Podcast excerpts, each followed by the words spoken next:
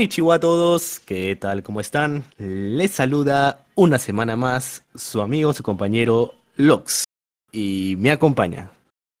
¿Qué tal a todos Campos? Aquí me pueden decir Campos. Sobreviviendo. Así es, surviving, ah, como vimos en este anime que vamos a analizar el día de hoy, que mucha, que trata mucho también sobre supervivencia, ¿no? Eh, darwiniana incluso se podría decir desde el punto de vista de Río, Y, su perspectiva de cómo ve a la humanidad versus los demonios, ¿no? Pero ya llegará el momento de hablar de eso, pero así como introduciendo voy a darles mi opinión eh, de cómo llevé este anime rápidamente. O sea, tuve muchas, muchas emociones, me, por ahí me hizo sentir un poco como me hizo sentir Game of Thrones por momentos, otras veces Evangelion por ciertas tomas. Eh, tema de demonios me hizo acordar a Kimetsu no Yaiba, aunque probablemente la inspiración sea al revés, retractiva, ¿no? Pero al final me dejó devastado, como le comentaba Campos, ¿no? Totalmente devastado porque no me esperaba tanta, tanta escala en la, las muertes, ¿no?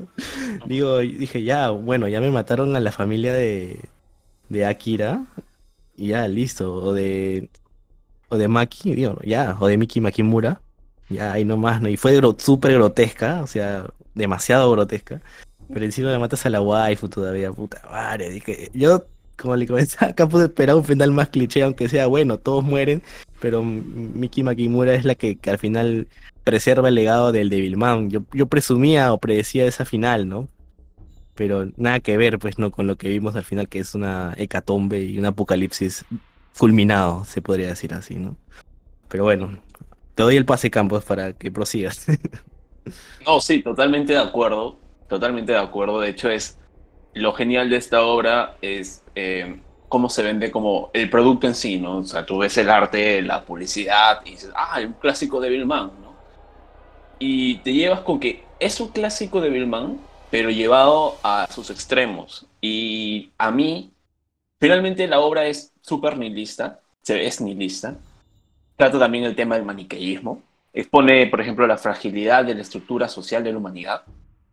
Me parece que también la obra en sí me estuve averiguando y dentro de una de las obras eh, adicionales que, se, que escribió Isenberg Chris y Go Nagai, o sea, el mismo creador de, de Devilman, se llama Devilman Revelations by Go Nagai, del 99.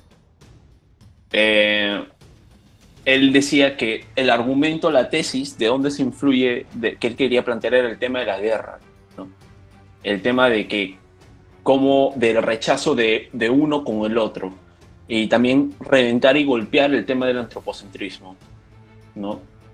Eh, y la, la, finalidad de la humanidad, que no hay ni buenos ni malos, que la justicia es algo trivial, ¿no? Y, y que el, el impacto de la verdad también es, es narrativamente busca eso, darte el impacto de la verdad. Y me parece que sí se logra. Estoy hablando de las intenciones escritas por el mismo autor. Y me parece que, me parece que lo logra cabalidad. Y ahora, agregando mi opinión, la sumisión, hay una profunda, ¿no? Profunda sumisión eh, salvable al tema de lo que es el miedo en sí. Lo que logra también el anime se describe mejor en, en un abstracto, en un extracto, perdón, de la voluntad del poder de Nietzsche. Voy a tratar de ser rápido. Dice, imaginemos este pensamiento en su peor forma, existencia, tal como es, sin un propósito ni una meta, pero inevitablemente recurrente, sin un fin a la nada, recurrencia eterna. Esta es la forma más extrema del nihilismo, nada, sin propósito eterno.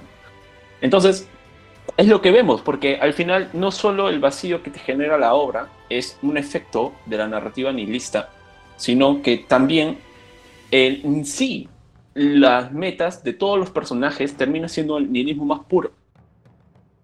Eh, porque es el nihilismo ineludible al que se refería Nietzsche. Entonces se encuentra, y eso se encuentra en el corazón de este anime. Y no me refiero al gore, ¿no? Y tampoco me refiero al core del personaje de Río. Y no hablo relativo figurativamente sobre la obra, sino en el sentido más literal y objetivo, que al final, ¿no? El propósito que tuvo la humanidad, esa humanidad de la obra, fue ninguna fue absolutamente erradicada, sin ton ni son. su, historia fue absolutamente reducida a la nada. La interesa de la existencia de la humanidad fue llevado a la nada, irreprochable y absoluta, así tal cual. Entonces, eso es lo que te ofrece y lo que el autor quería venderte, ¿no? Como producto, como arte, y lo logra, pero a cabalidad. O sea, es increíble lo que hace en, este trabajo. Y cómo pone a prueba justamente el tema de Nietzsche también, ¿no? O sea, cómo agarra filosofía y dice, bueno, la plasma en una obra así, ¡boom! No llegamos a nada, no sirvemos de nada, no tenemos un propósito, el final es mi lista, tú esperas un cliché, te dice, no, tampoco, no hay nada, la narrativa es cero. Entonces te destruye. Ahora, este, quería un poco hablar del tema, de los, el tema del anime, ¿no? ¿Por qué viene, de dónde nace este anime y tal? A modo de, del tema de producción. O sea, los datos del anime, la explicación de la, creativa, de la creación conceptual, es porque es el aniversario de Devilman, para conmemorar los 50 años. Eh, como ya dije, Go Nagai es el autor original. También ha creado Massinger Z, eh, que también es una leyenda del tema de los robots, de los mechas. Y, y ¿qué, a, qué, refiere el autor sus influencias más directas? Que también se plasman en la obra de Devilman. Es el libro de Enoch, la Biblia, la Divina Comedia de Dante, evidentemente. Y me atrevo a decir yo que también Faust, Fausto de, de Goethe, de Goethe, el alemán. ¿no? El alemán. Así como los que no saben, estoy refiriendo eh, del Quijote. Fausto es el Quijote de, lo, el Quijote de los alemanes. El, la divina comedia de los alemanes, para que se entienda un poco. Fausto. Que si lo leen, van a encontrar muchas referencias a la misma, la misma los mismos tópicos, ¿no? la misma temática del mal como condición humana. Entonces, yo también creo que hay cositas ahí interesantes, como que, por ejemplo, que Gonagais de novelas que narran distopías, ¿no? Lovecraft, yo ya sé que insisto mucho, pero yo veo mucho Lovecraft, o sea, el niño transformado tragando la madre y el padre viendo eso, eso es clásico relato primera persona de Lovecraft. Eh, veo mucho Asimov, veo un poco de George Orwell, veo Algernon Blackwood, veo también Hokuto no Ken y veo Mad Max también, ¿no? Eh, en esa en ese escenario posapocalíptico y también de Osamu Tezuka, etc. Y que sepan que esas influencias también están marcadas en otra obra de Gonagai y son mucho más marcadas y se llama Getter, Robo, Getter Robo. Eh, vayan a verlo también si les interesa. Está en manga y también en dibujitos animados. Es antiguísimo, del 70. Eh, y bueno, ¿a quién influenció esta obra, Devilman? Principalmente eh, con respecto a Japón y voy a decir tres obras que son confirmadas por los mismos autores que le han dicho, oye, mi obra sin, es, sin, Devilman no hubiese existido. ¿Y cuáles son? Hideaki Anno, Evangelion, Berserk, Kentaro Miura, y Ken Urobuchi, Fate Zero, Madoka Magica. Entonces, lo primero que quiero aclarar es que Devilman, Crybaby, es, hace una recopilación de todos los materiales previos de Devilman. Todos los arcos narrativos. Lo acentúa, lo acomoda y lo dispara a nuestra realidad 2018-2020. Por ejemplo, la OVA número uno es, se llama El Nacimiento, que se salió hace muchos, muchos años, que termina justamente con la fiesta de Akira transformándose. Y te da el enfrentamiento de ángeles versus demonios. La OVA número 2 se llama Sirene o Silen, nacimiento del demonio volador. Y también el final es el enfrentamiento entre Silene contra Devilman. Ella, una loca empedernida que quería follarse a Devilman. Y el final es exactamente el mismo. O sea, Sacrificio, un panel largo con ella muerta, ¿no? El sacrificio de que eh, de su aliado, Caín, creo que se llamaba. es el mismo. Luego viene la ova número 3, que es Amon el Apocalipsis, de Bill Mann. Que acá sí tenemos un desenlace, de la, el desenlace de las dos ovas previas. Con la revelación de los demonios por parte de Río al mundo. También matan a Taro, al hermano de Mickey, de una forma muy brutal, bastante brutal y el, de hecho, la muerte de Taro era algo que yo eh, lo veía siempre por GIF de Gore, ¿no? La típica muertes más sádicas del anime y ese tipo de cosas, pero estoy hablando del 2013 y tal. Y yo decía, oye, ¿qué es este anime? No, qué miedo. No, pero es brutal, así que vayan a verlo. Son ovas cortas, de hecho. Amon el Apocalipsis de Limón está en YouTube, así que pueden ir y verlo. Igual las dos anteriores que he mencionado. Eh, y también muere acá Mickey, ¿no? Muere también Mickey, solo que no, no se muestra tanto como muere, pero termina también clavada su cabeza en una pica. Y en este último, la OVA 3, se enfrenta Devilman, Akira contra Amon. O sea, se enfrenta el lado humano contra el lado demonio. Mm, eh, Porque lo que pasa es que el mismo Amon original se manifiesta en el propio cuerpo de Akira. Entonces Akira, para poder ser él, el mensaje de coherencia de ser un Devilman, eh, termina enfrentando su, a, su propio lado yo demonio, ¿no? Entonces es eso. y es, algo, es algo que también me hubiera gustado ver, considerando de que Amon era uno de los demonios OP, ¿no? De todo ese ejército, ¿no? Claro, Amon era el era, respetado. Eh, eso sí, también sentí que podía haber sido un detalle adicional, ¿no? Colocar qué fue, qué es Amon y por qué Amon. Eh, porque lo que me da a entender a mí, pues, siguiendo lo que tú mencionaste bien eh, con respecto a Darwin, era que desde la primera fase de que los demonios llegaron a la Tierra y fueron evolucionando, Akir estaba destinado de una u otra forma a adquirir Amon. Simplemente faltaba despertarlo, por así decirlo. Entonces el ritual de Río fue para despertar a Amon en en, Akira, ¿no? Que lo posea. Pero él ya como que estaba predestinado a ser Amon. Mm. Es como lo termino viendo para, para esta serie puntualmente. Ahora, en el 2004 hay un live action. Y tengo que admitir que esto sí me lo vi. Y lo vi por el 2007 o 2008 en el mismo YouTube. Ese es un amigo nuestro que se llama Diego Chinchay. Que es el típico amigo que va a tu casa y te dice, huevo, tienes que ver esto. ¿No? Y en, ese momento ese live, ese live action no se veía tan mal. O sea, ese CGI, déjenme decirles que era bonito para mí. Obviamente e, era muy bueno, pero lo cierto es que lo que aporta esa película live action, que creo que en YouTube sigue estando, pero por tramos, búsquenlo también. Eh, sobre todo por el enfrentamiento final. Y que pelean, que esta vendría a ser la continuación un poquito de las ovas. No, no tanto así porque tiene su propio argumento en la película, pero bueno, es lo mismo. Y lo que pasa al final es que eh, anuncia a los demonios, Ryo se transforma en Satán, se revela como Satán y enfrenta a Akira. Y en este enfrentamiento trae como consecuencia la muerte de Akira y ahí queda la película, con Akira habiendo sido partido en la mitad por una patada horizontal de Ryo. O sea, ahí queda, ¿sí? Para los que para los curiosos o, quieren saber. Entonces, ¿qué es lo que, ¿por qué he mencionado estos cuatro elementos? Porque como vemos es lo que ha ocurrido en estas, en estos, en estas ovas, en esta película incluso, es lo que termina pasando en Devilman Crybaby. Entonces, es una serie que por los 50 años conmemora bien, agarra todos sus materiales previos y los junta y les da una coherencia y los pone en el 2020 y le da... ¿Por qué digo coherencia? Porque vemos que Río usa incluso la tecnología como arma o como un mecanismo masivo de comunicación y de manipulación también. Entonces, interesante. Entonces, muy bueno. para terminar la introducción y ya ponernos a hablar, quería volver a mencionar a, Nietzsche en La voluntad del poder, que dice, concluyamos, eh, concluyamos, los dos valores opuestos, el bien y el mal, el bien y el mal han estado envueltos en una lucha terrible en la Tierra durante miles de años. Y aunque este último, refiriéndose al mal, ¿no? Este último valor ciertamente ha estado en la cima durante mucho tiempo, todavía hay lugares donde la lucha aún está indecisa.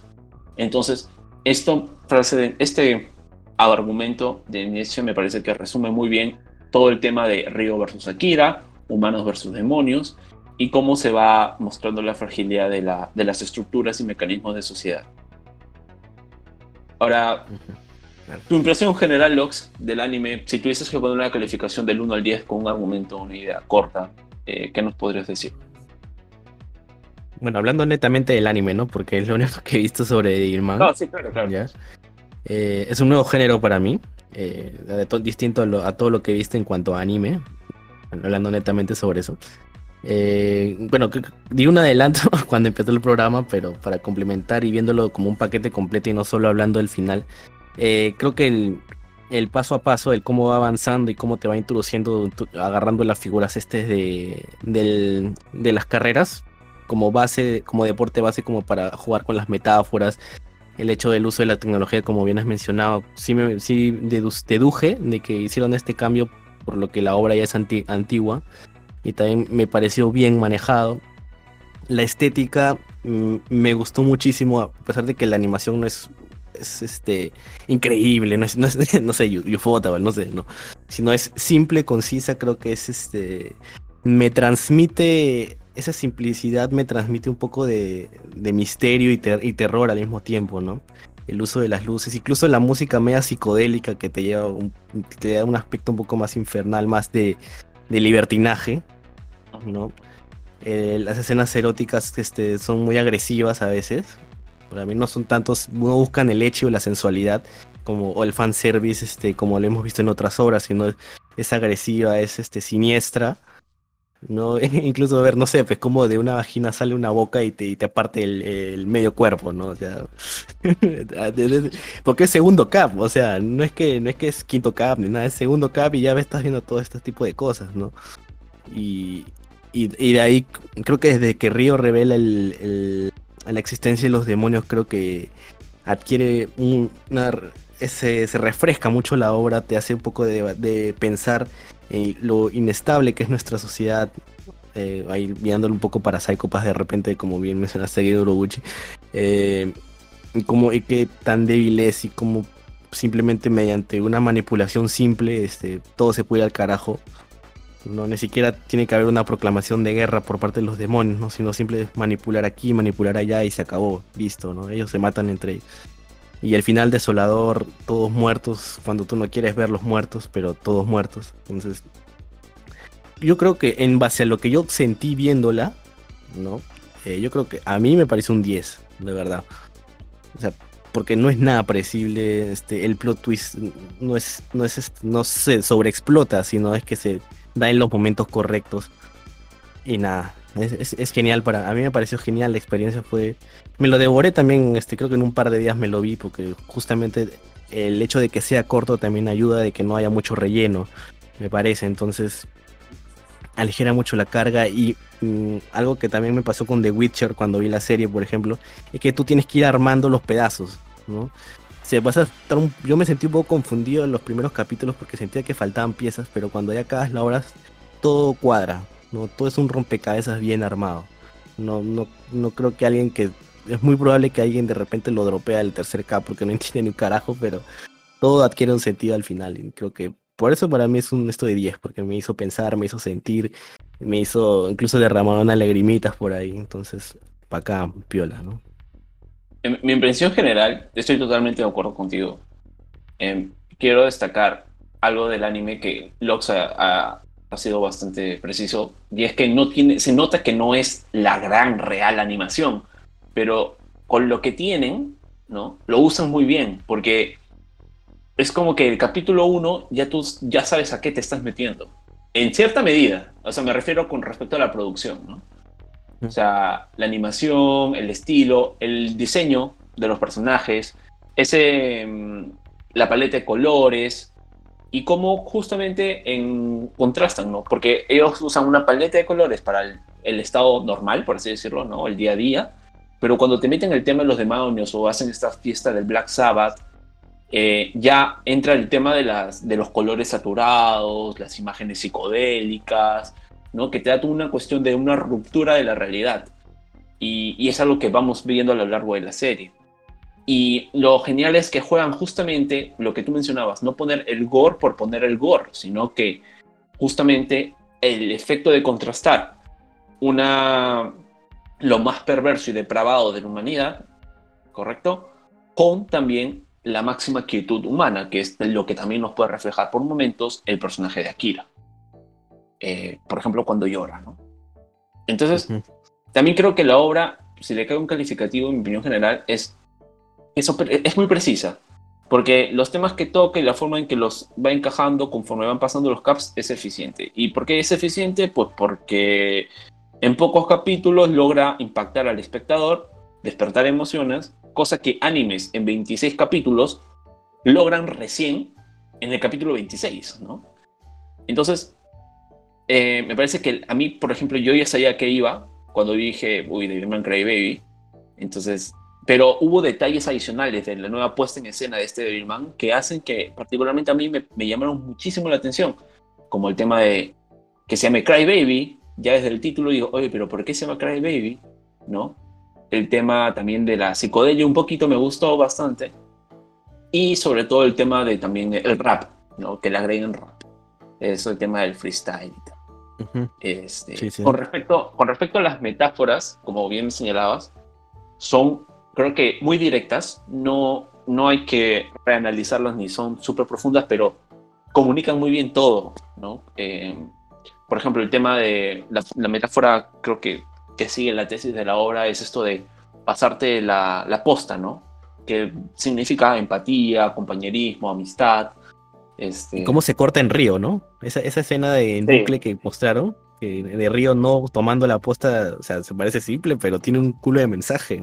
Te resume el, el anime en sí, creo. Sí, te resume el anime en sí y te argumenta con esa, esa, esa de forma poética por el final también, ¿no? ¿Por qué el final termina así? O sea, al final la obra es un sinsentido, alguien podría llamarlo así, y yo te digo, sí, tienes razón. Y, y, y, está bien hecho, porque justamente, como ya mencioné, es todo un tema nihilista, ¿no? Es un, todo un tema de negar absolutamente todo, encontrar que, eh, llevado por un impulso, eh, cometes un error o simplemente no hay una razón delimitada, estás en la sin razón y por ahí te vas al carajo y, ya está. Entonces, es eso. Lo que sí me choca a mí también eh, a, a, nivel personal fue ver cómo el personaje de Akira, que es el prota, lo reducen a, a un cadáver que está ahí tirado y ya, ¿no? no importa.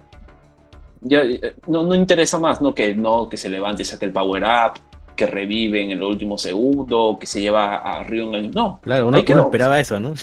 esperaba eso. Y, y, listo, o sea, tómalo, déjalo. Ya está. Y tú dices, wow. Entonces, por ese lado, genial. Ahora, ¿qué tal te pareció a ti el world building, ¿no? Su, ritmo, el lore, o sea, ya me dijiste que, que por ejemplo, eh, te agrada el tema de que, que al final cuando, cuando lo terminas viendo, cuadra todo pero hablando prudentemente de qué tan claro es la, o la construcción de esto. Eh, ¿Tú sentiste que, por ejemplo, fue, muy, fue un buen ritmo? Eh, ¿Crees que pudo agregarse de otra forma? Eh, el tema al principio tal vez de, los demonios es muy nebuloso. No, no, no. En realidad yo creo que la presentación es la óptima, ¿no? Justamente para, para beneficio de la narrativa y cómo se muestra, ¿no? Porque claro, no vas a como siempre discutimos a veces en los programas, este, por, el, por detallar todo a lo más mínimo, este, te quedas sin este, momentos épicos, por decirlo así, ¿no? Entonces tampoco se sin, trata de eso. Sin plot twist. Exacto, exacto, no se queda sin sorpresas, se vuelve todo predecible, y esa no es la idea, ¿no? La, la, lo ideal es el balance y creo que eh, Devilman está bien balanceado porque primero te introduce a los dos personajes principales de niños y, y que hay una cierta empatía entre ellos no, sabes por qué ni cómo se conocieron todavía, pero sabes de que se conocieron y que hay un cariño de por medio. Eh, luego el, te mete en el tema de los demonios que sabes que existen, pero que la sociedad no, no los conoce. Entonces, bien, ah, vas adquiriendo lore a través del mismo Devilman, de las habilidades, de, de, todo el tema físico, de cómo, de cómo cambian y, que no, no solo hay demonios que que son puros, sino hay mixtos como el mismo Devilman, ¿no? Que tiene un corazón humano y a pesar de que tiene un cuerpo demoníaco, ¿no? Muy bien. Luego la y luego te desarrolla todo el tema de Río y que esto era más profundo y de que y de que hubo una previa batalla de Satanás. Creo que cuando Río agarra la Biblia es ya es el momento clave en que todo ya comienza a desentrañarse y ya vas entendiendo mejor a un plano más este amplio el tema de Satanás y la guerra bíblica. Aparte, es, bueno, para nosotros los occidentales, el tema de la Biblia no es algo que, ya no nos resulte, es algo que nos resulta familiar, entonces tampoco que nos, se nos complica mucho en entender, ¿no? Bueno, y para los que nos escuchan en España, peor todavía, ¿no? Que fueron los que nos trajeron la religión. Entonces... Gracias, España. Sí, no, no lo digo en, onda de, revancha, sino con buena onda, ¿no? Eh, entonces no es tan difícil de entender como para dónde va esa parte del horno. Entonces ya es, simplemente es atar cabos y listo, se acabó, ¿no? Eh, yo lo vi muy bien, el, el cómo fueron presentándolo y, perfecto. Como te digo, si lo entendí todo al final, sin necesidad de buscar una review o algo así, es porque está bien. Perfecto, excelente. Yo para esta parte, eh, para acotar a lo que has dicho... A diferencia de Evangelion, por ejemplo, que sí, por ahí claro, claro. alguna reseña por ahí. Pero yo por esa parte diría que Devilman es simple con respecto a la temática que ha elegido desarrollar. Es simple, ¿no? pero la, la, emotividad la emotividad es compleja. O sea, todo lo que te muestran es como diciendo condición humana, condición humana, condición humana, la maldad, condición humana. Y tú dices, puta madre, te sientes hasta un poco mal y dices, puta madre, somos una... Y, y, y entonces ahí lo logra muy bien el anime, creo que es genial en ese, en ese detalle.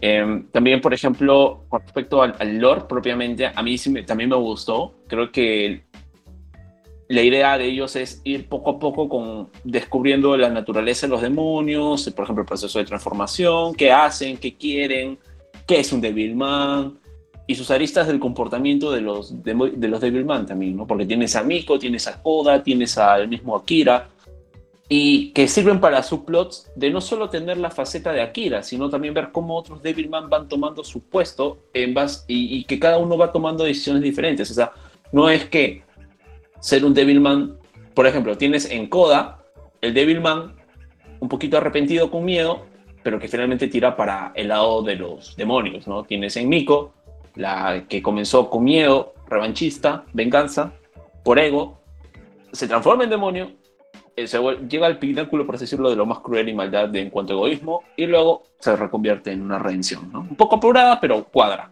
cuadra, entiendes por qué lo hace. Y tienes a Kira, que siempre fue un Devilman bueno.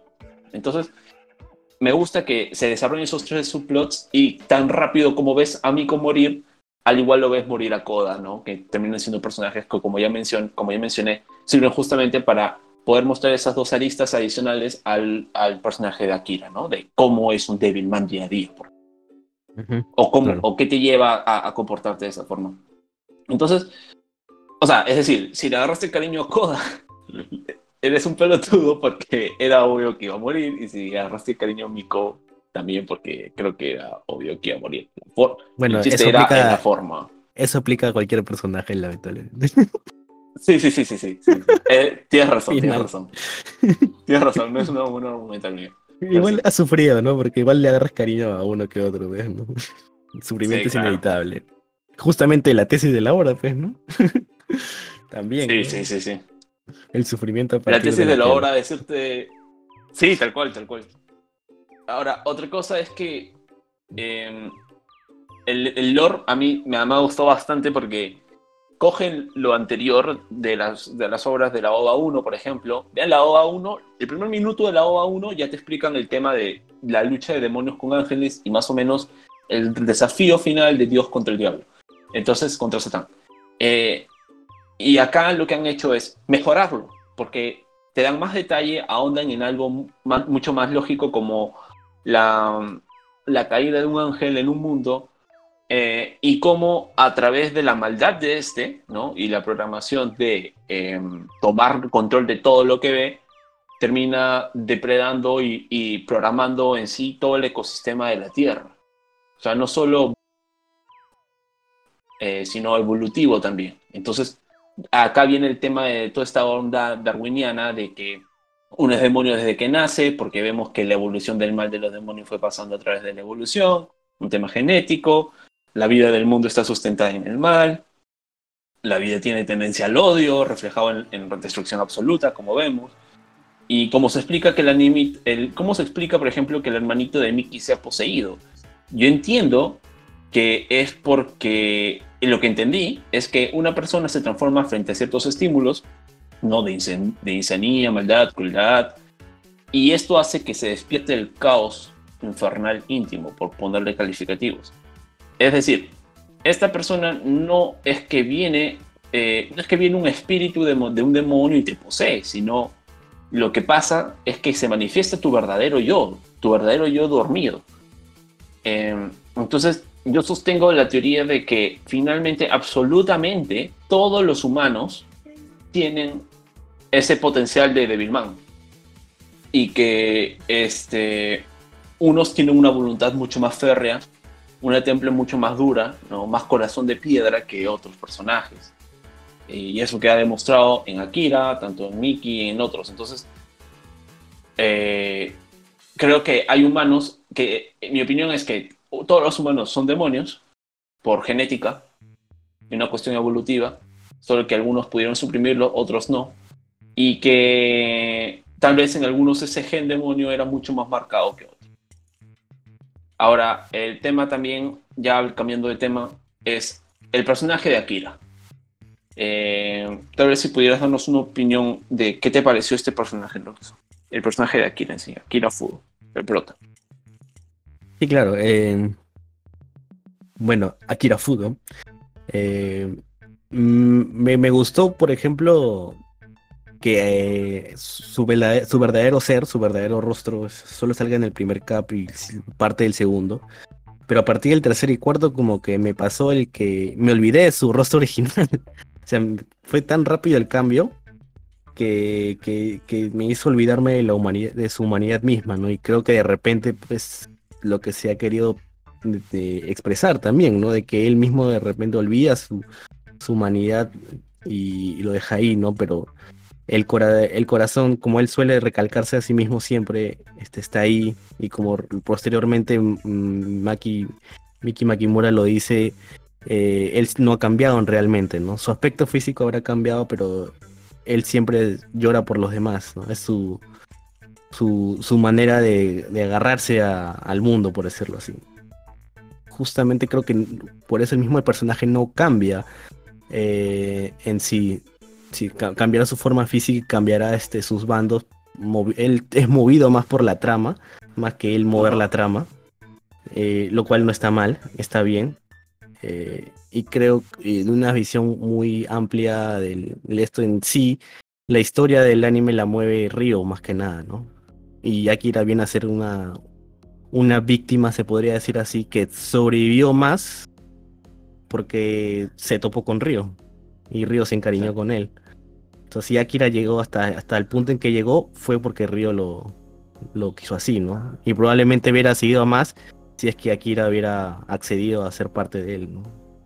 Entonces, me parece un muy buen personaje para acompañarnos en la travesía eh, y de todas maneras transmitirnos dolor y decepción ¿no? a través de su familia.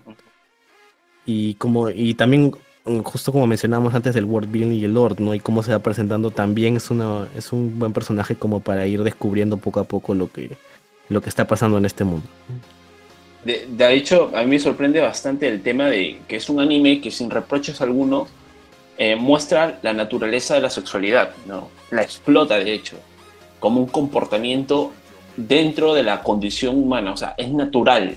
O sea, este tema de la virilidad, de que Akira en el capítulo 1 sea delgadito y, medio taku, y luego, este, capítulo 2 ya todas las flacas quieran con él, ¿no? Y lo vean el paquete, etcétera. Es interesante también, es una propuesta fuerte y madura.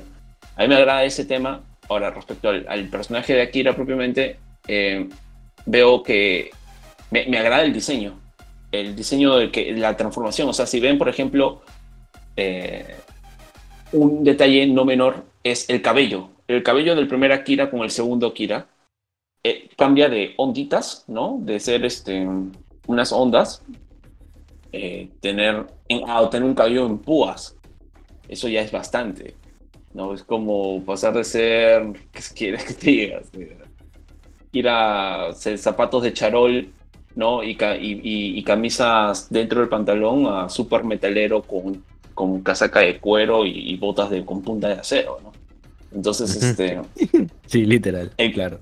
El, cambio es hardcore, pero es para bien. Y me gusta lo que has dicho de que la trama la mueve Río y que Akira es un, un receptor de todos estos, ¿no? De todos estos efectos. No es que vemos un cambio de personalidad de Akira, sino lo que vemos es un cambio de, de, de que Vira apunta su, energía, su, fuerza nueva de Devilman y sus ideales, sus valores hacia diferentes objetivos, a, a, conforme avanzando la trama, ¿no? Pero el personaje se mantiene en lo suyo. Y eso no está mal, está bien, porque el que, como ya mencionaste, recibe eh, justamente el tema de evolución, de desarrollo de personaje, es eh, Río, ¿no? Y también, por ejemplo, tenemos desarrollo de, con respecto a, personaje eh, en, en, en, Miko, en, Miko, ¿no? En esta chica. Eh, Miki Makumura se mantiene también normal, pero también es un personaje que, la trama la hace tomar decisiones, la hace ejecutar hechos. O sea, son personajes que, que me parece que tampoco es que veo muchas veces que se usa este tema de desarrollo de personaje. Si no tienes desarrollo de personaje, no funciona tu serie.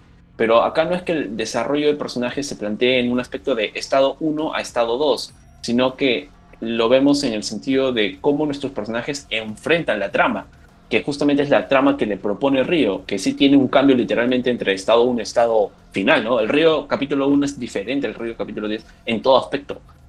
Entonces por eso es interesante. Ahora sí, el detalle de ponerle muy llorón, más allá del tema de marketing, narrativo también, dota al personaje de Akira de personalidad y le da una esencia muy noble, bondadosa, ¿no? Y hace que el efecto de que uno se encariñe y le desee lo mejor. Y lógicamente el efecto también de contraponer a Akira con su lado de Birman hace que uno piense que eh, en cierto punto pueda perder el control, pero de hecho no sucede y eso es algo interesante. Ahora, algo que encontré respecto al nombre de Akira Fudo en japonés, con el tema de los kanjis y el tema del budismo, es que básicamente se refiere a Fudomillo, y esto viene a ser Akala Vidaraya, que significa, que viene a ser el protector inamovible de Dharma, que también viene a ser uno de los, por ejemplo, ocho reyes de la, de la sabiduría, que significa Godai mío, que también representa eh, la sabiduría de Buda. Y también Fudo, Fudo mío viene a ser la manifestación de lo que es el Mahabharata, que dentro del, todo el tema del budismo, ¿no? Viene a ser este, y, el mundo esotérico, eh, por ejemplo, de Buda y tal, eh, viene a ser la entidad o la manifestación o la, idea de que todo el miedo debe ser contenido y todas las, todo el miedo debe ser contenido y todas las ilusiones y deseos materiales de los humanos debe ser eh, destruido si es necesario con tal vez la salvación de la humanidad. ¿No? Y piénsenlo bien, eso tiene sentido con lo que propone Akira, con lo que propone también la obra, pero también con el tema del budismo propio, ¿no? O sea, del desprendimiento del ego. Pero ahí lo dejamos, para no entrar más deep con ese respecto. Pero está ahí. O sea, me gusta que el, autor, también, esto del, nombre también lo saqué de, de la, de la review misma, ¿no? Que la explicación de la obra que tiene Nagaigo, eh, cómo él ha usado el tema de las palabras. Entonces, interesante, porque los japoneses tienden a hacer eso. El nombre del personaje no es al azar. Tiene toda una explicación y referencia simbólica tremenda. Ahora, respecto al personaje de Ryo Lox, ¿qué nos podrías decir? Bueno, Ryo, ¿no? como adelanté hace un, este, en la opinión de Akira, eh, realmente él es el que sufre cambio, ¿no? Se podría decir que él es el que, el, que tiene el desarrollo, el que carga con el desarrollo del personaje de la serie. Eh, como él al principio no se sabe bien su accionar, él se ve como un luchador contra los demonios, o que quiere de alguna manera derrotarlos y tú dices, bien, ¿no? Pero algo en él como que no te termina de cuadrar, ¿no? O sea, hay una, como que saque metralletas y comienza a disparar así de la nada. rompió una botella, disculpe que te corte, pero rompió una botella y se le incrustó en, los senos a una mujer y, le abrió un tajo en la fiesta del sábado. Claro, tú dices, algo en este tipo no está tan bien que digamos, ¿no? O sea, ya marcándote el foreshadow, ¿no? Igual este, con el tema del perrito que se iba a morir, dices, déjalo morir, no le queda mucho, ¿no? Y aquí irá llorando, ¿no? Entonces, este, y la frase, la, frase marcada que le deja, ¿no? De tú también vas a llorar, le dice a Río, ¿no? Entonces, y Río se queda traumado con eso, ¿no? Pero eh, a mí me pareció bien, porque como te digo, así como necesitamos a alguien que eh, reaccione, también necesitamos a alguien que accione, ¿no? Y Río es el que genera, cumple ese rol acá, ¿no? De mover los hilos, mover la tecnología, mover, las, mover a las masas, ¿no? Sobre todo eso, ¿no? El la manipulación de las masas sobre todo. ¿no? Incluso, incluso del mismo, este, del mismo, este, de los mismos demonios, ¿no? Manipular a los demonios. Entonces yo siento que él es el, el true Satanás, ¿no? En, su inconsciencia incluso, porque él mismo le dice que él es inconsciente de esto, eh, él sigue moviendo sus fichas, ¿no? Un poco con, con la compañía igual de, de, su, de su secretaria que siempre estuvo detrás de él velando hasta su true, true return. Psycho Jenny. Psycho Jenny, Psycho, buen diseño viene así locazo, intimidador, al menos para mí, ¿no? Eh, me parece que sí, ¿no? Y como te digo, me, encantó cuando agarra la Biblia y él mismo eh, se lea él sí mismo como si estuviera ya recordando y activando sus recuerdos, ¿no? Y igual cuando se intimida con... Sí, dime. Disculpa que te corte porque justamente lo que hace es como, que toma la Biblia y es como que su propio diario, ¿no? O sea, mis propias fechorías. claro, claro, digo. Yo cuando le, cuando vi leyendo esa parte dije, este ven es Satanás. Ahí yo dije, este ven es Satanás. Ya, ya lo vi. Sobre todo porque habíamos visto la escena de él eh, cuando Dios bombardeó, hizo el, bombardeo a, la flota americana que eran, estaban poseídos por demonios. Y, y el gritó como nunca había gritado, reaccionó como nunca había gritado. Miedo, ¿no? Miedo, temor a Dios, se podría decir. Eh, ahí dije, este men es Satanás. Ya, listo, ya veo para dónde va esta vaina ya. ¿No? Pero sí, ¿no? Y, y al final como él mismo, eh, probablemente ya hablaremos de eso en el final, pero como él cambia porque él mismo se apega a alguien, ¿no? A pesar de que él mismo se proclamaba de no, no, no, no tendría por qué haber sufrimiento porque no existe el amor, ¿no? Pero finalmente descubre que él estaba enamorado, ¿no? No viéndolo desde un punto de vista este, sexual ni nada de eso, ¿no? Sino un amor fraternal, ¿no? Se podría decir un amor más profundo y puro, ¿no? Hacia Akira, ¿no? Y eso es muy interesante. El mismo Satanás cayó por apegarse, ¿no? Y listo. Me, pareció brillante también ese, ese desarrollo que obtuvo el personaje. Sí, creo que eh, tienes razón cuando dices que el mismo Satanás cayó más todavía por apegarse. O sea, a lo mejor si él lo hubiese ido hardcore con su, programación de la maldad, otro hubiese sido el resultado de la serie.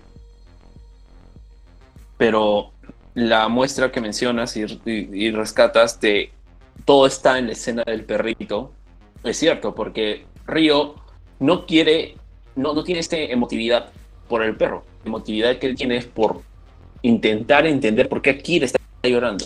Este, eso que no está en la naturaleza de Río, porque ya sabemos que no es, él es un ser superior, trascendental. Que no él, no, él, no, él, no, creía que ningún demonio tenía esa, esa facultad de, de apegarse a alguien, ¿no? Porque recordemos que es Akira quien descubre, por ejemplo, que, que este, ¿cómo se llama? El, el que, el sim de Silena, el que paraba con él. O sea, él no, no ah, Caín. Ajá, Río no creía de que hubiera que existiera un posible amor entre Caín hacia Silén. Lo veía algo imposible, improbable. Un demonio no es imposible que llegue a eso, ¿no?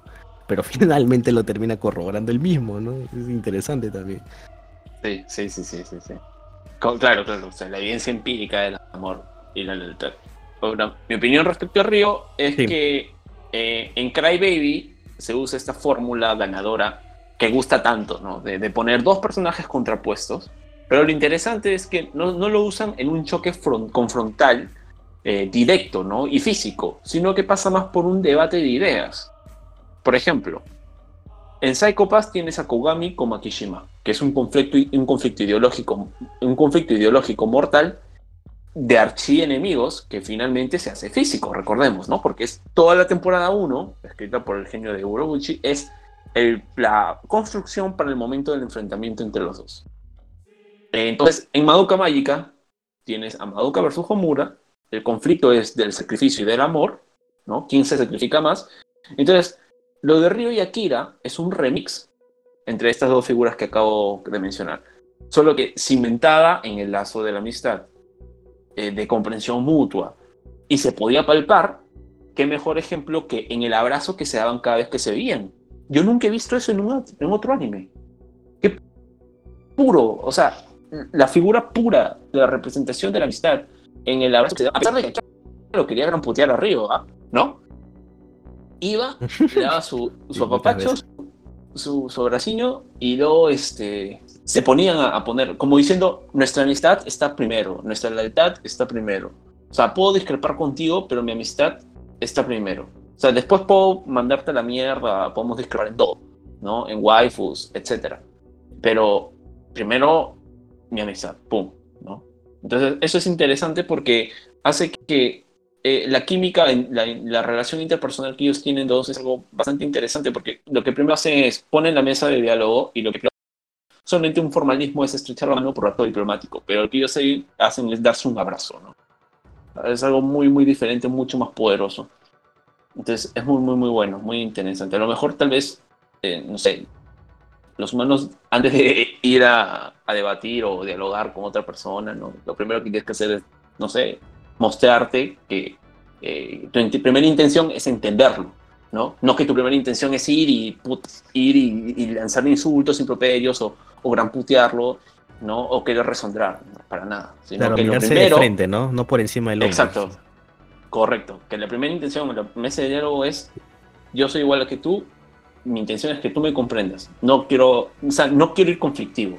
Entonces, ese, esa muestra me gustó mucho. ¿no? Me, hizo sentir eso, me transmitió y me dije, oye, qué, qué va. Entonces, este, eh, me gusta porque también finalmente eh, esa amistad, ¿no? el abrazo, eh, existía, no era algo abstracto. Entonces vemos al final que Akira se ha, se ha deshecho de ese lazo y que Ryo en realidad nunca valoró o entendió e-, el lazo, ¿no? Simplemente lo entiende finalmente cuando ya lo pierde. Entonces, e-, eso es bastante, bastante bueno. Entonces, ahí sí vemos eh, nuevamente un, cambio, un cambio de estado entre el capítulo 1 y el capítulo final. Ahora, Ryo hace las cosas sin saber por qué las hace, como ya dijiste, y eso es interesantísimo, porque en su programa subconsciente ya está todo. Justamente esa es la cuestión de la serie, ¿no? ¿Quién carajos es Ryo? Y también me gusta porque se nota que en detalles como la mirada, la maldad, ¿no? Eh, calculadora, se siente ese cosquilleo ferviente de por saber la verdad de todo, pero no de todo, ah, mi vida, mi biografía, qué tal, ¿no? Eh, sufrí del salón, del nido de los patitos azules, no, todo, o sea, absolutamente la historia universal. Entonces, es interesante ver cómo pasa de un lado al otro.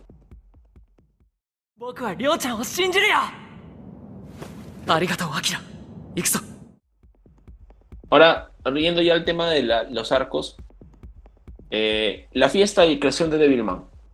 Básicamente viene a ser tal vez capítulo 1 y capítulo 2.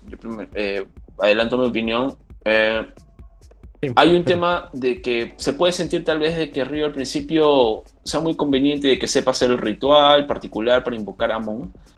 Eh, pero en realidad no, como se nos dice, él ya había estudiado el tema de los demonios mucho con un doctor y tal. Y él era un académico también. Y era un puto genio académico, super true, que merece todos los premios Nobel. Y me gusta que Río ya haya programado el tema de que su carta de triunfo era Amon en Akira, ¿no? O sea, él, si bien es cierto, vio a su amigo como su única arma, porque lo vio de forma egoísta como un arma, pero lo vio como también la única opción y la única opción en la que él podía confiar. Entonces, este, me parece ese tema genial, ¿no? El tema de que también la condición de para, para poseer a Amon es tener el corazón puro y sin maldad.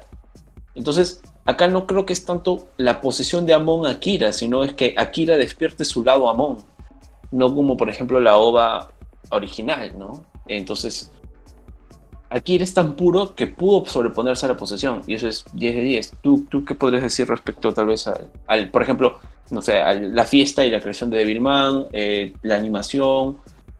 Sí, este, como te, como te decía, a mí me chocó un poco porque es este de frente ver un bacanal eh, en, pleno esplendor, pero en siglo XXI, ¿no? Un bacanal en siglo XXI, ¿no? Es todo lo que esperaría, ¿no? Lo que se ve en producciones, no sé, gringas, en, no sé, plan la Ouija, no sé, de adolescentes, este, botando todo así en drogas, alcohol, sexo y totalmente desenfrenado, ¿no? Es fácil sacar donde de Ilman ahí la inspiración para esas películas este, hollywoodenses de terror. Pero, pero sí, a mí, este, y sobre todo el gore, ¿no? Como bien has mencionado de sangre, este, mutilaciones así, sin desmedidas. Y, y bueno, ver cómo Akira es poseído por Amon. Creo que la animación de cómo Amon posee a Akira es buena, es, muy buena. es buenísima, es muy, muy buena, Lux. Es jodidamente buena. sí, sí, sí. O sea, justamente creo que ellos este, distribuyen bien ahí el presupuesto para las animaciones, porque en los momentos donde tiene que estar la buena animación, está la buena animación, como en la que digo ahorita. Y a mí me, me encantó, la verdad, ¿no?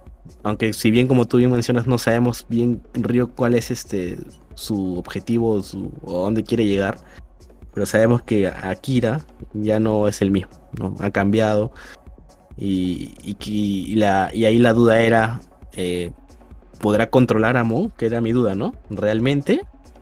Eh, o, Akira este, terminará sucumbiendo ante él, ¿no? Bueno, finalmente descubrimos que no, no pasa así, ¿no? Pero sí, me, la secuencia me parece violenta, me parece este, atinada porque te ater como tú creo que lo dijiste en algún momento, te marca para dónde va la serie, ¿no? Eh, con este tono infernal liberal. Infernal sobre todo porque si, si yo me imagino el infierno, me, me, lo, imagino algo así, ¿no? Solo que, por ejemplo, eh, un poco para, para suavizar lo que digo como el bananero, ¿no? Que va a ser así, pero las mujeres no van a tener orificios. Algo así. No, pero hablando en serio, ese es el ambiente más o menos en que yo veo el infierno en la tierra, por decirlo así, ¿no? Libertinaje desmedido, ¿no? Justamente recordemos el libertinaje desmedido y uno de los infiernos de Dante que propone que la devoración, o sea, te devoran, te matan, sufres dolor, te vuelven, te, te cagan, te devoran, te comen, te depredan, de nuevo, vuelves a nacer te comen, te ya sería un ciclo infinito, ¿no? Entonces, este, de hecho, en este capítulo también eh, un tema que, que, me gusta mucho es la parte final, que es Río jugándosela a todas, porque si por medio estaba su muerte, ahí quedaba. Eh, obviamente no iba a morir, pero no, él, ni él ni Akira sabían eso, pero Claro, se la jugó el sacrificio. Claro. Entonces, por ese lado, muy, muy bueno. Ahora, en el arco, en el segundo arco, ¿no? que vendría a ser el tema de Mickey con el cameraman, que le hemos puesto el OnlyFans de Mickey, ¿no? Este. creo que acá ya ocurre el primer rap, ¿no? Uno de los primeros raps. Y, y, me gustó mucho porque es algo muy fresco. No es la primera vez que se ve rap en un anime, de hecho lo he visto muchas veces, por ejemplo en Gintama, eh, tienes a Katsura, en las chicas Loli Zombie también he visto que hacen una batalla de rap, o sea, no es algo nuevo, pero la propuesta de poner todo un freestyle para en vez de ponerte la típica, las noticias, la típica capítulo de relleno, en plan, este... No, y se siente un poco el ambiente hip hop. Slice of Life. Pues, sí, sí, sí, sí, Se siente el, yo, yo siento el ambiente no solo es este Lolis rapeando, por decirlo así, ¿no? En una batalla de rap. Sino se ve a los tipos con toda la onda, todo el todo la vestimenta, se podría decir así, no, no intento estereotipar, ¿no? Lógicamente, pero es el estereotipo. ¿no? pero es el, el, true rapper noventero, ¿no? El true rapper del 2000, no el rapper actual, por así decirlo, ¿no? Es, ese rapper tú ves el rap de Devilman y dices, pucha, este tipo me doy la espalda, me saca una fat cap, me hace un bombing en mi fachada, se cae en mi madre, lo sufre el fotolog y se marca un dap y rapea, ¿no? O sea, y se emborracha a las 4 de la madrugada y regresa. Claro. Entonces, este, por ejemplo, aquí Lox hemos tenido la, la, bendición rebelde de haber pasado por esa etapa. Entonces, eh, me parece que es, menester también tener esa rebeldía, esa, esa, esa pendejada. En fin. Eh, me gusta y también lo hace trágico es con el primer rap comienzas a ver la letra que habla de la realidad, le expone en los sueños de los chicos, las ilusiones, sus desilusiones, el dolor, la desigualdad. Pero al final del anime todo eso, nuevamente nihilismo, que ha reducido a la nada y no importa un carajo, ¿no? No interesó absolutamente nada los valores, no interesó absolutamente nada el sueño, no interesa ni siquiera que los chicos se enfrenten o tengan un sueño, un propósito, porque no sirve de nada. Al final todo se apaga y eso es tan trágico y cruel que digo, puta madre, o sea, en como en un anime donde el final es ese final, hay chicos rapeando sobre los sueños y la, desigualdad social, ¿no? Entonces, este, me gusta mucho eso. Me, gusta mucho el, cómo se ofrece esto eh, dentro del anime. Y que no se, no, no suena, no se nota feo, no se nota hipócrita, no se nota forzado, sino fluido. Con respecto al tema del arco de Mickey con el OnlyFans y tal, esto es un modelo de negocio ¿ah? eh, masivo en Japón. O sea, hay reclutadores y cazadores de modelos en Japón. Eh, eh, sin entrar mucho ya al tema idol.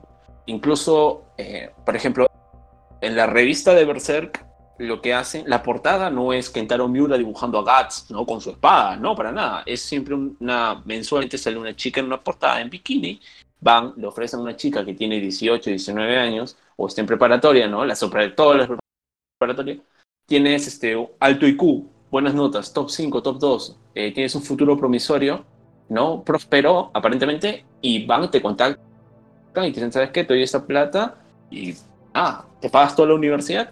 Vale. Entonces, eso es algo normal. Me gusta que se represente de esa forma, porque en los anteriores de Birman no, no hay nada de eso. Entonces, eso es un arco nuevo. Eh, y ver cómo el personaje de Mickey termina viendo más, más que todo por una cuestión ya de, va de con desidia, ¿no? Desganada, desmotivada, pero dice, pucha, le he dado mi palabra a este tipo y es tanto que me hiciste que a lo mejor necesita ayuda, porque el tipo se pone en una posición de, me hace acordar mucho a Eddie Brock en la Spider-Man con Tobey Maguire cuando pierde su chamba, ¿no? O sea, cualquier, o sea, igual, ¿no? Cualquier cosa en la vida, mato, pero... Está al límite de la falsificación. Sí, sí, sí, sí, sí, tal cual, tal cual. Un poco más y se ponía él mismo, ¿no? Desnudo, y se photoshopeaba y se hacía mujer. Los trapitos. Eh, este, pero sí, ¿qué, te pasó, por ejemplo, ese arco, esa partecita? ya también tocando el tema de el primer versus Río con Akira, ¿no? Su primer inconveniente, que es el tema de matar a Mickey. sí, sí, verdad, verdad, sí, sí. Eh, Sí, me, me pareció un poco acosador del parte del tipo este de ir detrás, ¿no? Por ahí no conocía el modelo de negocio tal cual lo, lo has mencionado ahorita. Creo que le da muchísimo más sentido así. Eh, pues se nota que ella está ocupada en sus cosas, ¿no? Y, el tema de su popularidad va más por el tema de su actitud, que es así eh, amigable, este, súper extrovertida. Y es, este. Tiene esta onda de extranjera que en la que la, la etiquetan, ¿no? Por tener los ojos distintos. Creo que sus papás, creo, su papá creo que era el, extranjero, ¿no? Por eso sacó esos rasgos. Entonces.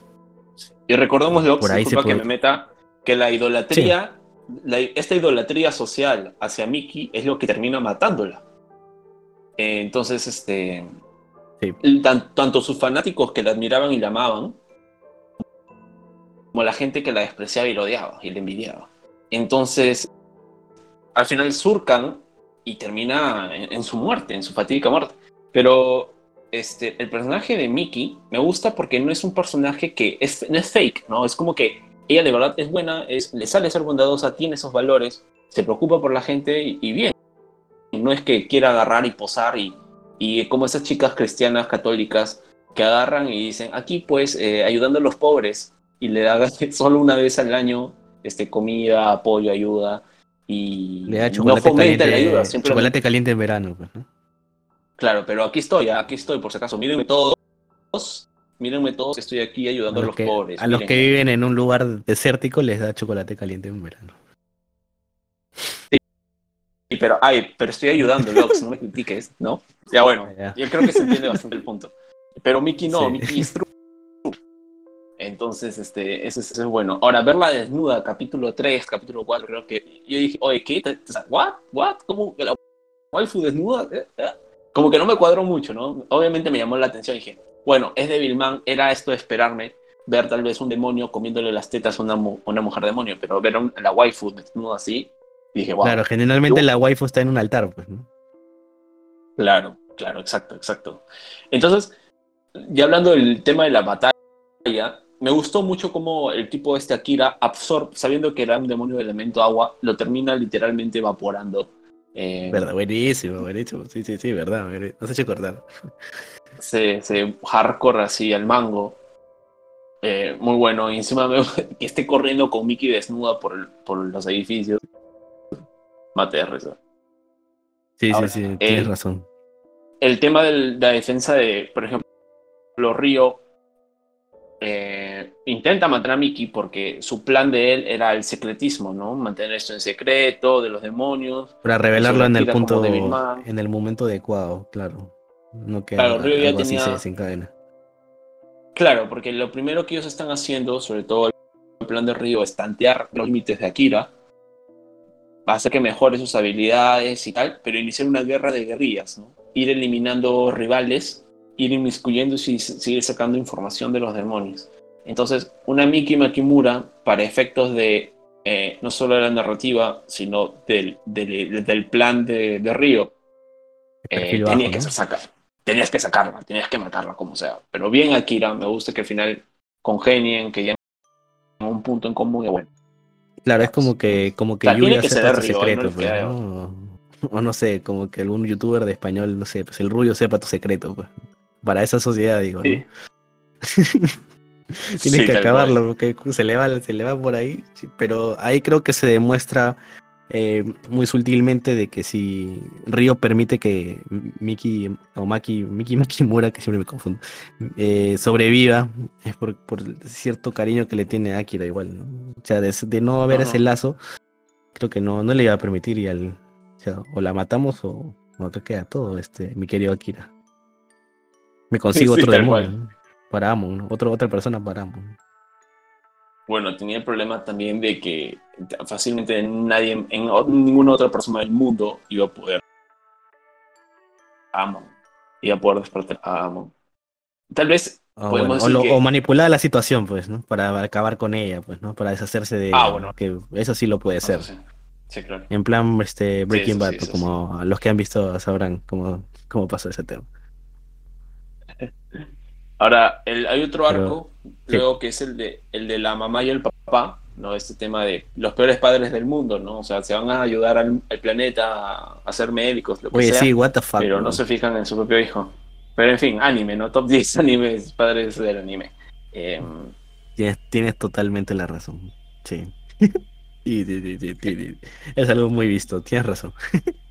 Creo que este arco, este capítulo es netamente visual, o sea, en el sentido de que es muy, te dice mucho el, el, el, capítulo en sí, ¿no? Emociones, el pasado, ver tal vez como el quebranto de Akira frente a la decisión de matar humanos, el quebranto de Akira frente a la decisión de matar en sí, eh, su, su, dolor pasado, ¿no? Eh, entrar en esta forma de resiliencia eh, para él y para estar muy metido ya con el tema de los demonios de, ser tajante y decir, vamos Río, tú tienes razón. Y creo que eso es. Finalmente lo que se propone acá. Da pena, claro que sí. De hecho hay mucho gore, ¿no? Em, pero no sé, no sé, ¿qué, qué, opinión te merece este, esa parte? Acá empezamos, digamos, los golpes hacia Akira, ¿no? Eh, agarrar a su familia biológica porque sí había un cariño de por medio, no es que él no los veía como un abandono, ¿no? sino es que siempre había una constante comunicación, había una amistad entre la familia, su familia adoptiva de ahorita y, las, y su familia biológica. Entonces, y estaba el tema de, los botines, me parece, ¿no? Que siempre sigue corriendo y siempre... Esta, esta metáfora, ¿no? Esta simbología, ¿no? Que, lo, que era como que el lazo que él tenía con su familia. Pero bueno, la tragedia toca la puerta, ¿no? No sé si esto fue, no recuerdo bien si esto fue premeditado, por, por, por Río o algo así. No sé si lo estoy lo leí mal o me estoy, no sé, se me están cruzando los cables. Eh, pero sí, pues creo, me parece que el papá se convierte en el demonio y se devora a su mamá. Creo que algo así es, ¿no? Entonces. Sí, literal. O sea, ya es como que. Esto es como que la introducción a lo que vamos a ver mucho después, ¿no? Que es un poco más fuerte, pero sí. Eh, ver a su mamá hablándole cuando ya está muerta, pobre Akira, o sea, es, y, decisiones, ¿no? O sea, y ya pues, simplemente Akira tiene que acabar con ello y, listo, ¿no? O sea, es súper hardcore, súper difícil de ver. Y, bueno, te, te, va marcando todo lo que tiene que vivir Akira de aquí en adelante. A mí me hizo acordar un poquito la sensación que me transmitió cuando Carl en, Walking Dead tuvo que hacer lo, propio con, con, su madre. Entonces, este, o sea, en el sentido de lo, lo que dijiste, creo que todo se resume en eso. Eh, decisiones. O sea, las decisiones más difíciles y eh, las muestras de madurez de uno terminan siendo los momentos cuando uno aparta la emoción y decide de forma super, supremamente racional. ¿no? Y, bueno, pues termina. Las decisiones difíciles requieren voluntades fuertes, como diría Thanos. sí, sí, sí. Tal cual. Ahora, luego viene el arco de Selene, ¿no? Esta mujer eh, demonio que ya era, es también una Devilman, ¿no? es una demonio arpía, ¿no? Ajá. Entonces está con Ah. Caín y que habían despertado antes y tal, y que estaban por ahí. Interesante el capítulo del tema del apetito sexual de, de Akira Fudo, ¿no? Porque también tenía que necesidad de follar y comer, follar y comer y comer y follar. Va No quería un- follarse a Mickey. No, pues es interesante O sea, eso también. ¿no? Sí, me, me, risa este, hablando de eso de, de que el huevón se alucine con Mickey, ¿no? La vez desnuda con sus rayos tipo Superman. Eh, el huevón tiene un sueño húmedo y cuando se despierta en el techo todo manchado, pues, es una, una super vaciada. O sea, creo que Sí, no veía una vacía así en el techo desde que desde el incre- impotente Hulk, creo, weón, el bananero.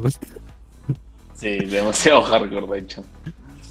Sí, Sí, dije, wow, wow. no, incre- increíble, ¿no? Y por el lado de Silene, este, me pare- el diseño me pareció súper chévere. O sea, no chévere, sino me pareció súper sensual. Pero cuando se convertía en arpía, cuando se masturbaba, me parecía bien grotesco también. O sea, todo, es- me bajaba todo, creo. Claro, luego hay- eh, seguro hay gente que, bueno, tendrá su, su- sus gustos, ¿no? De ir y buscar el, la Rule 34 de Silene. Bien, bien por ellos. Este, este, Claro, para gustos colores, está bien. Sí, sí, sí, todo bien. Ahora, el tema también de... A mí también me, me gustó mucho el diseño, porque no es, es poner un personaje literalmente sensual.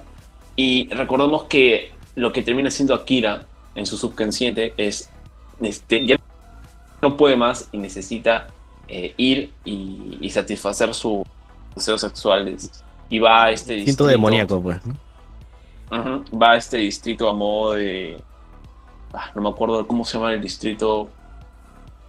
Hay un- bueno, en Japón hay un distrito que es literalmente de en la época feudal y tal.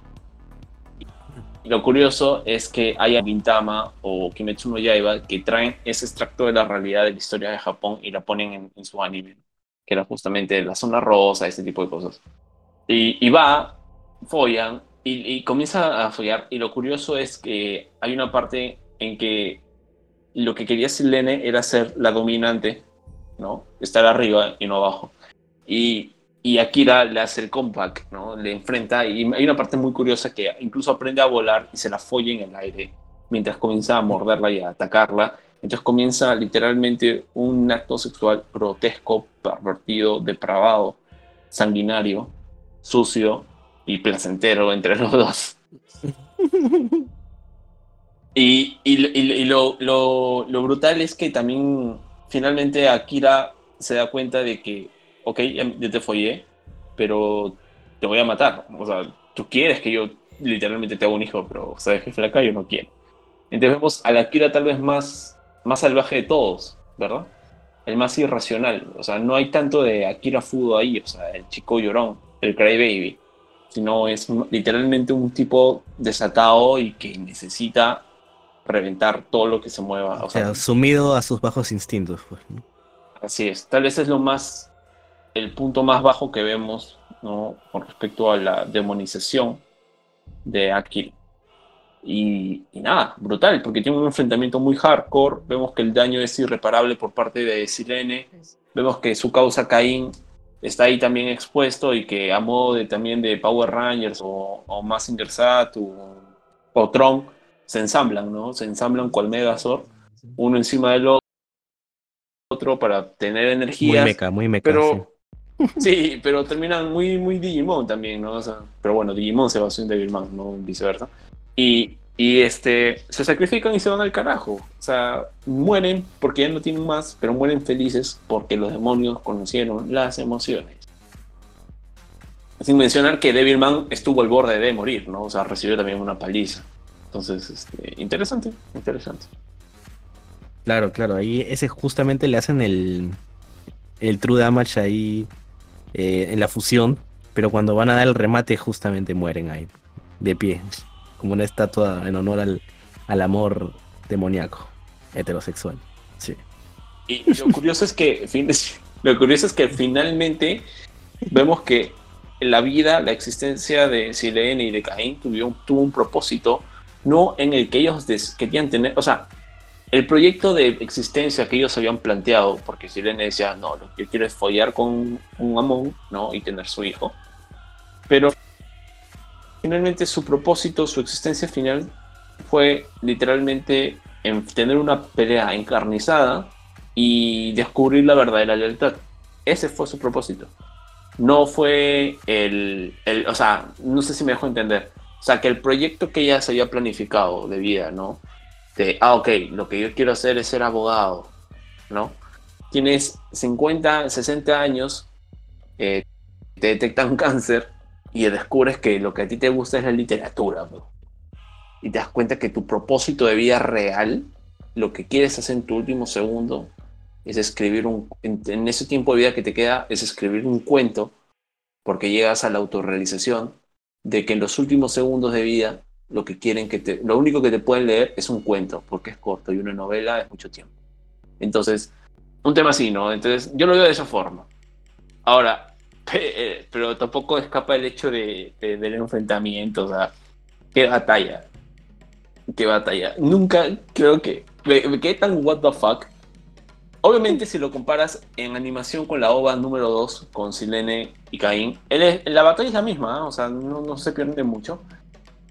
Eh, resulta es igual y todo, quedan como en esta toda fusionada. Eh, pero la, creo que tal vez en Berserk, si no, Berserk es el único anime que se le puede acercar en, respecto a esta crudeza de entregarte de hacerte el delivery de sadismo, ¿no? De sadismo sexual. Y este, pero al máximo nivel, o sea, qué brutal. O sea, de Devilman, es que no me cae en la mente cómo carajos una serie de Netflix estoy viendo yo. Carajos, Pero para bien, ¿no? o sea, no quiero decir que, ah, no, Campos, qué puritano, este, son con bobos, no, para nada. En fin, son con este, bobos. sí, sí, sí. No, la este propuesta y que se exploren esas zonas a mí me parece interesante en realidad, ¿no? Y tan elegantemente, eso es lo más importante. Sí, sí, de hecho sí. Ahora, por ejemplo, el, el, o sea, lo que quiero decir es, o sea, yo chico, por ejemplo, plan 14, 13 años, lo veo esto y, y, no, y no sabría cómo verlo, ¿no? Este, de, de verdad no sabría cómo verlo. Lo vería, pero no podría sacar conclusiones lógicas como obviamente ahora con el 26, pero es cuanto menos curioso. Luego viene el arco de Coda y la exposición de los demonios, el tema de Río. Eh, eh, ¿Comienzas tú, Lux, por favor? Nos, ¿Qué opinión te merece este arco? ¿Qué te gustó más de esta parte? Una pregunta, de repente este no, no, lo, yo no lo entendí bien o no sé. Eh, bueno, sí, creo que ahora, ahora que me pongo a pensar si lo entiendo. Eh, había un tipo que, que se, se, giliaba o se cortejaba o coqueteaba, como le digan en sus, sus lares, eh, a Miko, a, a, la que le tenía envidia a, a Miki. Ah, eh, yo pensaba de que. Yo pensé que era Koda, pero Koda creo que es un extranjero, un deportista de otro colegio, me parece, ¿no? No, es, no son el mismo personaje, ¿sí? Son dos diferentes, tienen el mismo peinado. El que tú te refieres. incluso lo confunden, incluso creo, ¿no? Los mismos personajes lo confunden. Sí, lo confunden. En el, y el tema del rap, lo confunden en una tienda, de hecho. Y, y, el tema de el tipo que le habla a Miko y le hace un rap eh, y tal, que es muy bueno, de hecho, dicho sea de paso, sobre la existencia y el sistema y tal. Eh, él muere cuando Miko intenta, se va con él. O sea, él muere él murió en el Sabbat de que tiene respectivo para que Miko se transforme. El chico está muerto. Y otro es Koda, ¿no? Aparte, que es abiertamente gay o bisexual, y me debo. Claro, claro. Ah, ya, ya. Sí, sí, sí, sí. Sí, él, falleció en ese momento en el Sabbat para la transformación de Miko, ¿no? Sí. Ah, correcto. Ya. Y bueno, y volviendo al tema de Koda, sí, este, me pareció interesante la propuesta. Creo que ahí empieza la disrupción entre la relación Akira y Ryo, al menos por parte de Akira, no por cómo Ryo eh, va haciendo su agenda. Y creo que la modifica incluso ahí mismo, eh, eh, sin que Akira lo sepa. Pero Akira le comienza a ocultar cosas, ¿no? Como que él, él mantiene vivo a Koda sintiendo un poco de empatía hacia él, ¿no? Siendo un man también como él. ¿no? Eh, y bueno, en cuanto a la puesta en escena, Bueno, es brutal, ¿no? Cuando Koda este, saca su lado demonio, cuando Río pone todas las imágenes del Sabat alrededor del estadio. Ya una súper trampaza bien planeada y el weón saca su lado demonio y comienza a aniquilar a todos los deportistas a sangre por todos lados. Había, me acuerdo que había un tipo escuchando este Lofi hip hop, creo que para, entrar en zona y pues, lo matan a la mierda. Puta. Puta, de verdad que es una, es una masacre, pues, ¿no? Y, y, lo, y lo peor de todo es el, el cómo Ríos lo tiene todo planificado, calculado, ¿no? Eh, incluso él mismo activa la puerta para que el demonio pueda salir y, y, y Akira lo pueda acabar. Y ahí es donde Akira le miente. Y creo que al mentirle eh, empieza ya, como te dije, la disrupción entre su relación. ¿no? Creo que es un punto clave, un punto de partida para que se rompa ese lazo. es, es, un punto también donde ya vemos que Akira eh, también tiene su voluntad, no es que le abajo la cabeza todo lo que me diga Río, sino que comienza a cuestionar a su amigo, ¿no? Y justamente se mantiene esto que decía de, del debate de posiciones, de ideas, ¿no? Yo creo esto, crees lo otro, porque has hecho esto, tal, tal, tal. Es jodidamente interesante. Ahora, Akira no quiso usar a Koda, quiso ayudarlo. No usó el método de Río, que era eh, lo que quería hacer Akira era convertirlo en un Devilman, ¿no? Curarlo. Porque el Koda, recordemos que tenía todo este tema, como ya dije, era uno de los aristas de ser un Devilman. Eh, Koda tiene este tema del dolor interno, de no perdonarse y sentirse culpable. Un, está hundido en la soledad, sin nadie que lo pueda ayudar, sin poder controlar. que fue el culpable de, de, la muerte de su amigo, creo, ¿no? Bueno, del. De su pareja, de su amigo, etc. Era, su, era, era su, su, pareja, pues, ¿no? Sí, claro. Pero que lo, lo o sea, no, no sé si no me quedó claro, pero. Bounce Sabat, ¿no? Sabat, Bounce Sabat se expone sin, que, sin él saber que tenía un demonio interno, ¿no? Y, y, lo manifiesta y termina este, matando a todos, ¿no? Incluido a su, Básicamente. a su juzgando.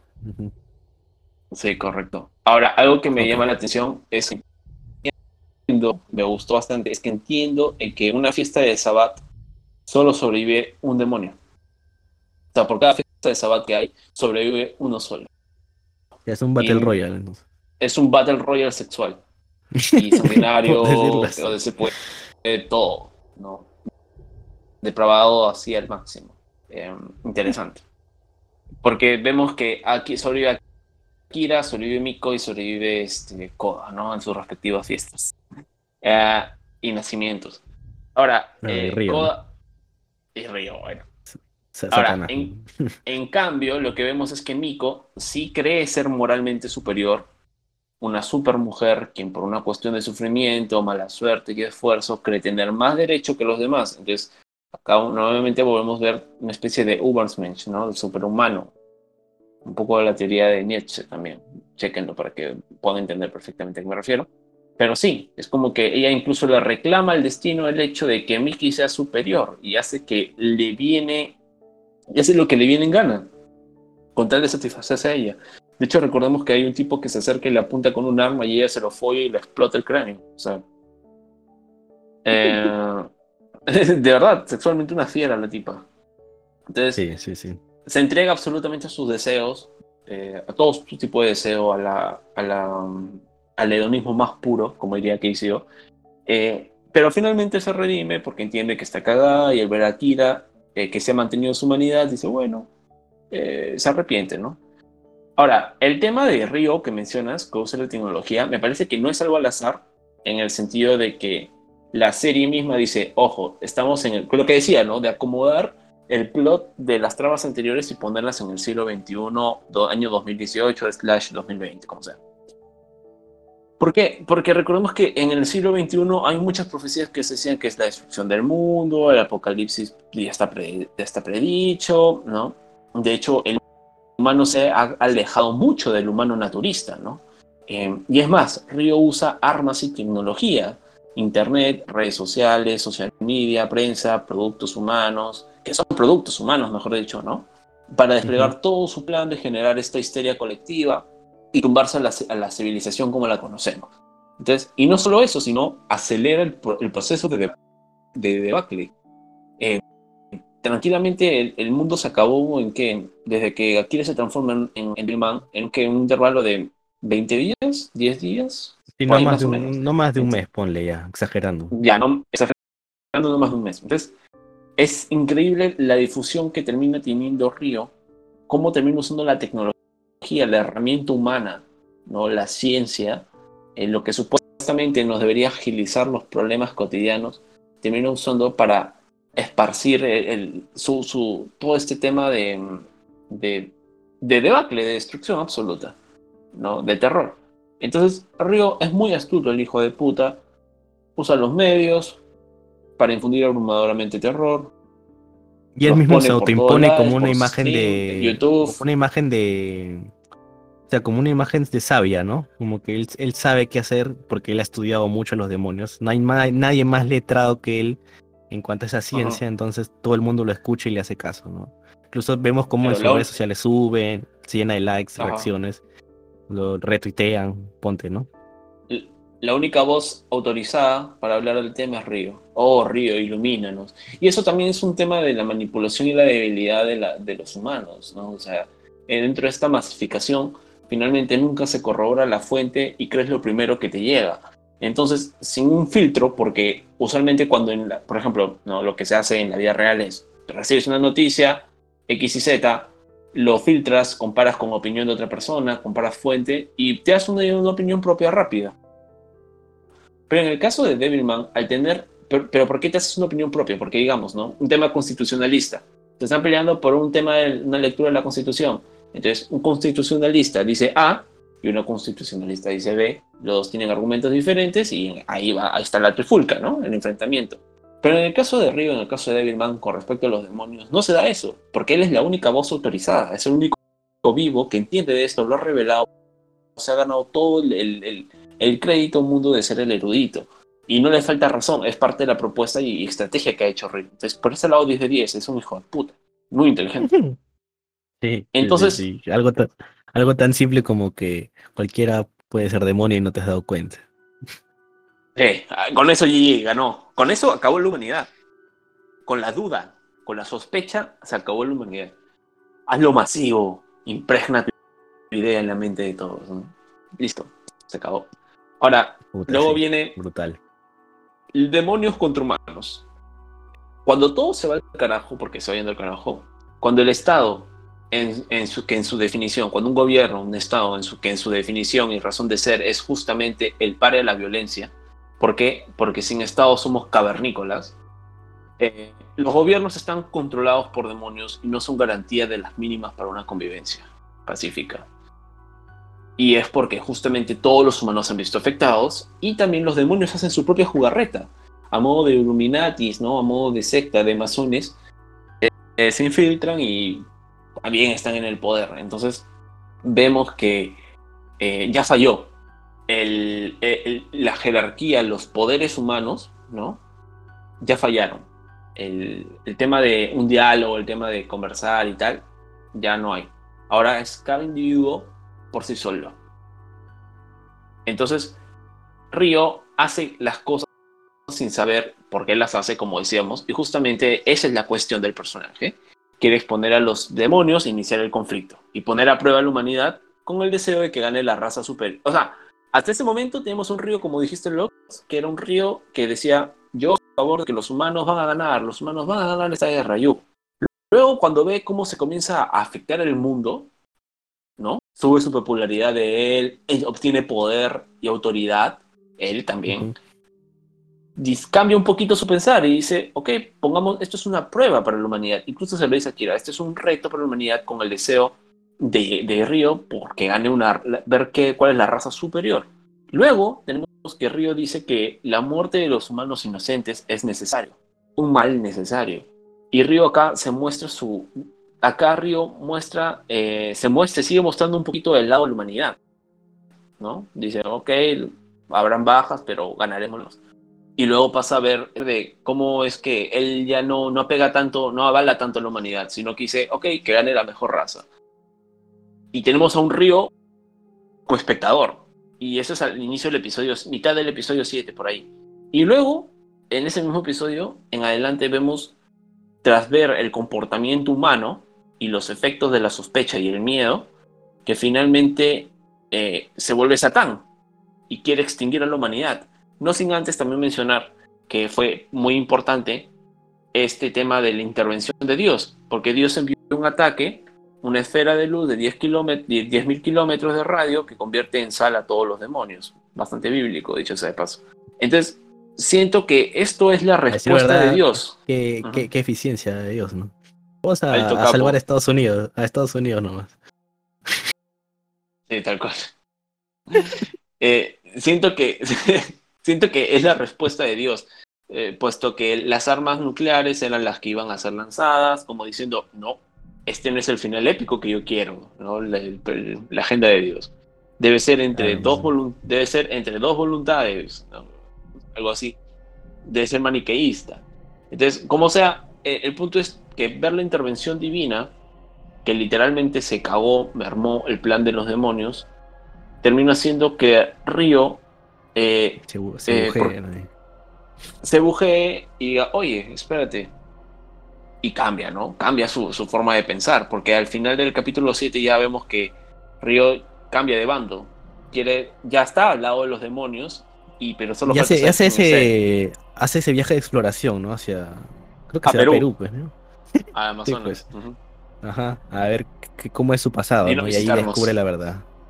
Como se llama? Psycho Jenny también le, le expresa, ¿no? Cómo ha sido toda la cosa también el nacimiento del anticristo, la resurrección de Satanás. Psycho eh, de Belzebub, eh, de Baal. Y, sí, y de hecho Psycho Jenny tiene ese, ese, tiene ese uso, ¿no? Finalmente aclararle todas las dudas y decirle, mira amigo, tú vienes de acá, tú eres ti, ti, ti, ti, ¿no? Y ya, pues, todo cuadra. No, más que Pero... resurrección, reencarnación de Satanás, sí. Sí, y, y me gusta mucho el tema de que Río en solo un capítulo, en base a los efectos de su propio accionar, ¿no? Y ver, ver cómo ha influenciado en la humanidad y en el enfrentamiento con los demonios, él mismo va cambiando. Dice, oye, no, pero la humano ya no tanto. Creo que ahora es un tema de ver cuál es la raza superior, ¿no?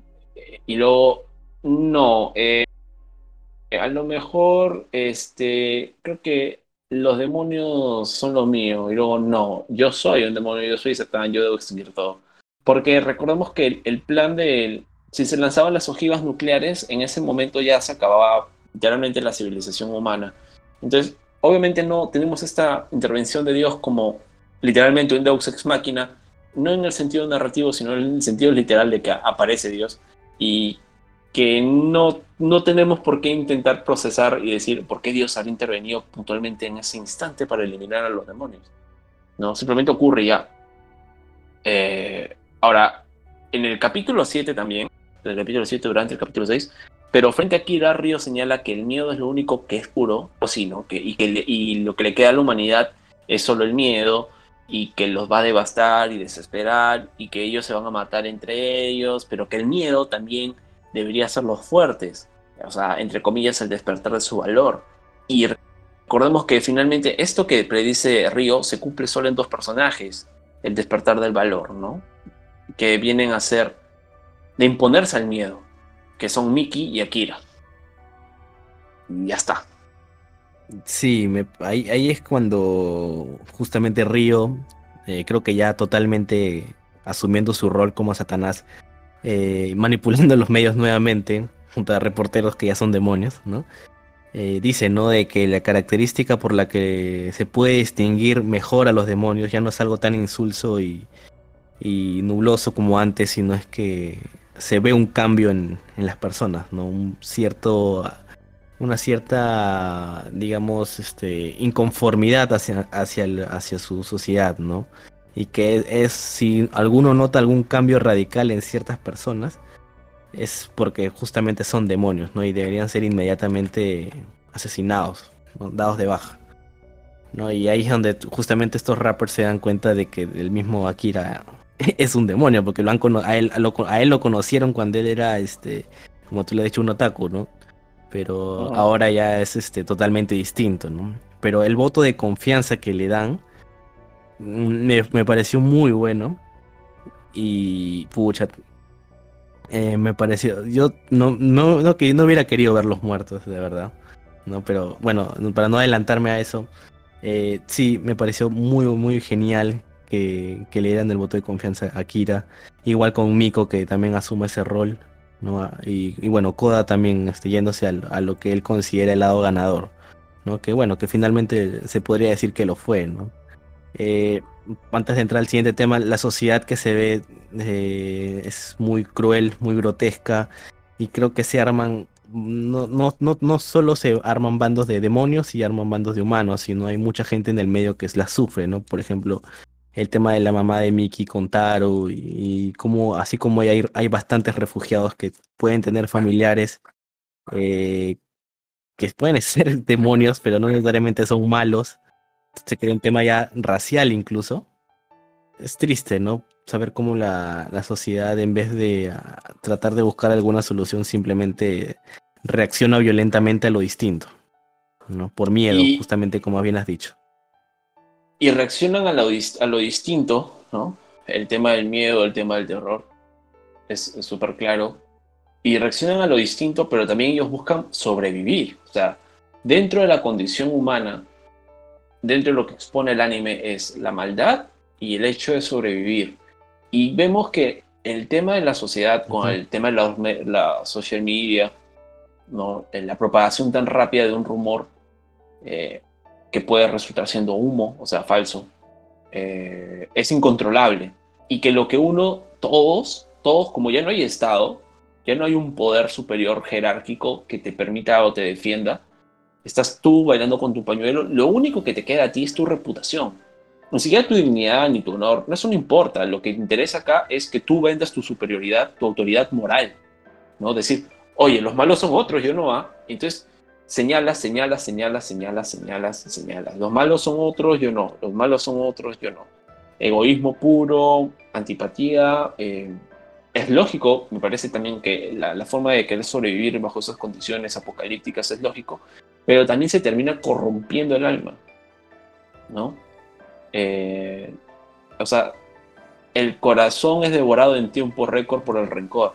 Eh, y, ves cómo todos ellos, toda la humanidad comienza a caer en esta suerte de, de manía, ¿no? Entonces, no es que le quedan muchas opciones. La opción A es enfrentar al miedo y la opción B en un 99% es ser consumido y tragado por ese miedo, por el miedo, por la locura, por, por este, el terror de lo que estás viendo, por eh, la maldad y por querer protegerte, ¿no? Por lo principal, yo, que se muera el otro, yo, ¿para qué? Yo no, que se muera el otro. Entonces, esa falta de ponerme en el lugar del prójimo, en que, por ver que estamos tanto hablando de la Biblia, eh, se queda mostrado en, diferentes detalles.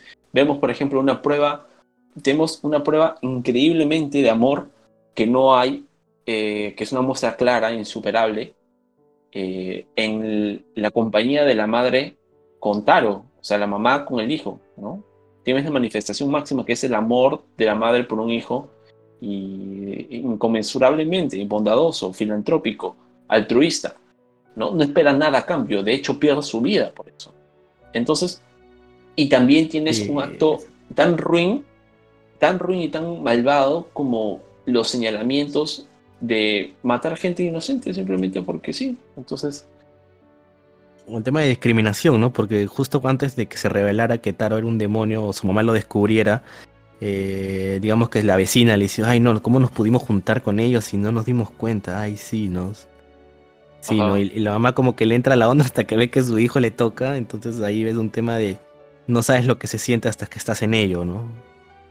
Entonces... Sí, y, recordemos que también el efecto clave, el efecto clave de despertar a los demonios, como ya dije, los impulsos demoníacos, se manifiestan justamente mediante ver otros, otros despertar, otros impulsos demoníacos. Es decir, yo sustento la teoría de que Taro despertó su impulso demoníaco por ser un niñito que se metió a la Deep Web, a Reddit, y comenzó a ver el tema de Devilman por aquí, Devilman por allá, y sobre todo los abats, y sobre todo exponer su mente tan frágil, porque es un niño purista, o sea, absorbo el bien, absorbo el bien, absorbo el mal, no absorbo el 50% del mal, lo absorbo el 100% de lo que me expone, ¿no? Entonces, este, vemos que a partir del capítulo 7 Taro ya está marcado, Taro ya es otro, entonces la exposición frente a Vera, lo que digo es, ver a Koda cambió a Taro, finalmente, fue ya el transformación, ponerle el bicho. Entonces, ahora el tema de Mickey, el tema del mensaje de Mickey, Mickey intenta darle esperanzas al mundo, pero solo llega a algunos humanos, pero sobre todo a los de Vilman. Akira cuando y le dice, ¿no? Akira cuando llora, Akira cuando llora siempre es por alguien más, no lo hace por por más triste que esté y nunca lo hace por sí mismo. Siempre es por alguien más. Eso es altruismo puro, empatía. Y vemos que eso es un 0.0001 de la civilización en ese instante, ¿no? Lo que ya dijo Nietzsche, eh, lo que menciona, la cita que mencioné al principio, el mal es mayor.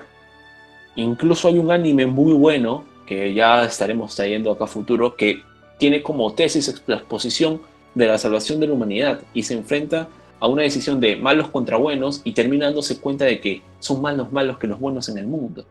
Entonces, este, y no es una cuestión tan relativa, porque el criterio para decir quién es bueno y quién es malo parte por una simple lógica razón como la cultura del respeto, el respeto y restricto a la vida de, otro, el respeto y restricto a la libertad de otro ser. No es la relativizar y decir, no, pero el bien y el mal depende de su objetivo. No, estamos hablando en base a, lo más primordial, ¿no? Que es el respeto a la vida. Entonces, viéndolo desde ese punto. Ahora, eh, y también, y es verdad lo que, lo que dice Mickey es eh, otra cosa más que decía era a una persona con un corazón así, ¿no? Refiriéndose a Kira, así sea humano o demonio, lo aceptaré. Y de hecho, la, y dice, ¿no? La paz podría llegar si todos podemos creer en eso. En fin. Y es verdad lo que dice Mickey, o sea, si todos los humanos llegan a tener un pensamiento, un valor común, se darían garantías de un mundo mejor, una sana convivencia. Y es algo que busca la religión también. La religión busca que todos piensen igual que ellos y todos tengan la misma moral, porque bajo esa lógica, teniendo la misma comprensión de valores, este, sería un mundo mucho más unido, mucho más homogéneo con respecto a, las ideas de querer una convivencia en pacífica. Este, cosa que es una constitución, honestamente, ¿no? Eh, ahora, el tema también, el problema radica en el balance del poder, o sea, el ego, que uno quiere ser más feliz que otro. En la vida real, 2021, ya uno nos hemos podido apartar de la cultura de muerte.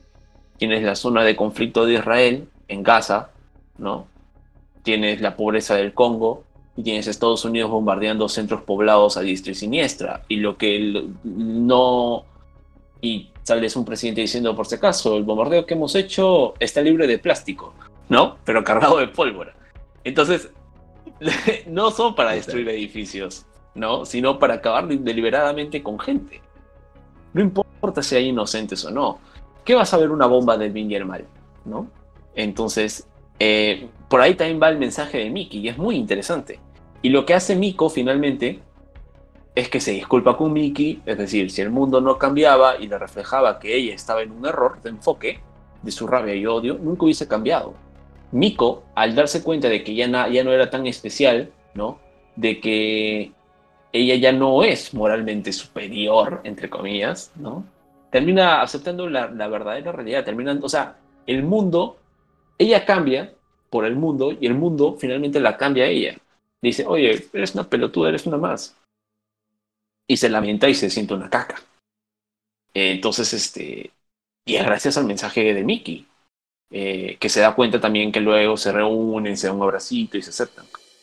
Ahora, este, Akira, como sabemos, considera que los humanos merecen perdón y protección porque piensa que en una guerra racial, humanos versus demonios, eh, también porque así se lo vende Río, y la realidad es que también así se muestra la realidad, finalmente el pensamiento de Akira es una moral netamente dicotómica, ¿no? El bien y el mal. O sea, me refiero a si me lastima, si me lastima, eh, es malo. Si no me lastima, es bueno. Lo malo debe ser eliminado y ya no es una cuestión racial. Me refiero puntualmente a partir del capítulo, el final de ese capítulo, ¿no? De la muerte con la muerte de Mickey. Cambia, ya se da cuenta de que no es una cuestión de raza, se da cuenta que es una, netamente del bien y el mal. Respeta, eh, respeto por el otro, no. Respeto a la vida, sí o no. Lo que no respeta, lo tengo que eliminar. Lo otro, y lo, respeto, en fin. Ahora, hablando netamente de esta escena, eh, ¿qué te pareció? ¿Qué, qué, te transmitió? Tal vez es lo más, lo más fuerte del anime. Creo que hay dos momentos clave, dos escenas clave que me gustan mucho y, y me transmiten demasiado, que es una de ellas para ir en orden. Eh, cuando se está dando el mensaje de Miki y Yakira baja a proteger a otros seres humanos que están siendo acusados eh, de ser demonios, están este, amarrados incluso y, los están apedreando, es muy bíblico también, valgan verdades. Eh, Akira se, se, pone enfrente y le dicen que a pesar de que él físicamente es un demonio, tiene corazón humano, ¿no? Y que, y que estos de acá no son este, demonios, y que en vez de apalearlos a ellos, que lo apaleen a él. Y, llora, ¿no? Uno, todos se sorprenden de que llore, otros este, ante la, como que digamos, ante el shock, eh, deciden llevarlo a la burla, ¿no? Porque es como un mecanismo de defensa, ¿no? Y para justificar sus acciones y, de que, y hacerse creer a ellos mismos de que están haciendo bien, se burlan y lo siguen apedreando pero y es muy bonito escucharlo con el mensaje de Mickey en el fondo, porque o sea, es buena ejecución. Eh, se ve a un niño que se hace, un, niños, ¿no? O sea, justo a mí me hace acordar algo que yo siempre tengo en la mente de que es que lo, la gente grande, la gente madura, eh, subestima mucho a los niños, ¿no? Cuando creo que ellos tienen la capacidad de entender mejor que nosotros, ya que tienen menos mierda en el cerebro de lo que nosotros tenemos, ¿no? O menos este, preocupaciones, por decirlo así, ¿no? Por lo que el filtro es este eh, no hay tanto filtro, por decirlo así. Entonces, los niños entienden, son los que se acercan a él, ¿no? de nuevo, bíblico, ¿no? Dejad que los niños vengan a mí. Pero esta vez a esa, a Devilman, los niños se acercan, lo abrazan, ¿no? Y, al ver esto, los adultos también se dan cuenta, por fin se dan cuenta de que están haciendo mal. Y aceptan a Devilman, ¿no? Incluso ah. desatan a los demás este, acusados. Y, y ahí es donde empieza, digamos, para mí, eh, digamos que el engaño, ¿no? El, el, como que el autor, el creador te, te dice, esto no va a acabar tan mal, no te preocupes, te, te, da esperanza, ¿no? Yo sentí eso. Te da luz, dices, por fin algo de luz entre tanta oscuridad, entre tanta devastación, tanto apocalipsis, ¿no? Incluso hay un tipo que dice, se está dando el apocalipsis según la Biblia, se está cumpliendo este versículo a versículo. ¿No? Entonces, eh, lo terminan acribillando, sí, así que, pero volviendo a lo nuestro, eh, sí, hay, ese, Espera, hay, esa, esperanza, ¿no? igual con los rappers protegiendo a Mickey, mm, peleando, pero igual este, los, los terminan, los vecinos este, los, los terminan matando. Eh, Miko y Mickey escapan, Miko también la acribillan, eh, lucha frente a frente, una lucha ideal es de quién, el debate, ¿no? De quién es más humano ahora que en esta situación, ¿no?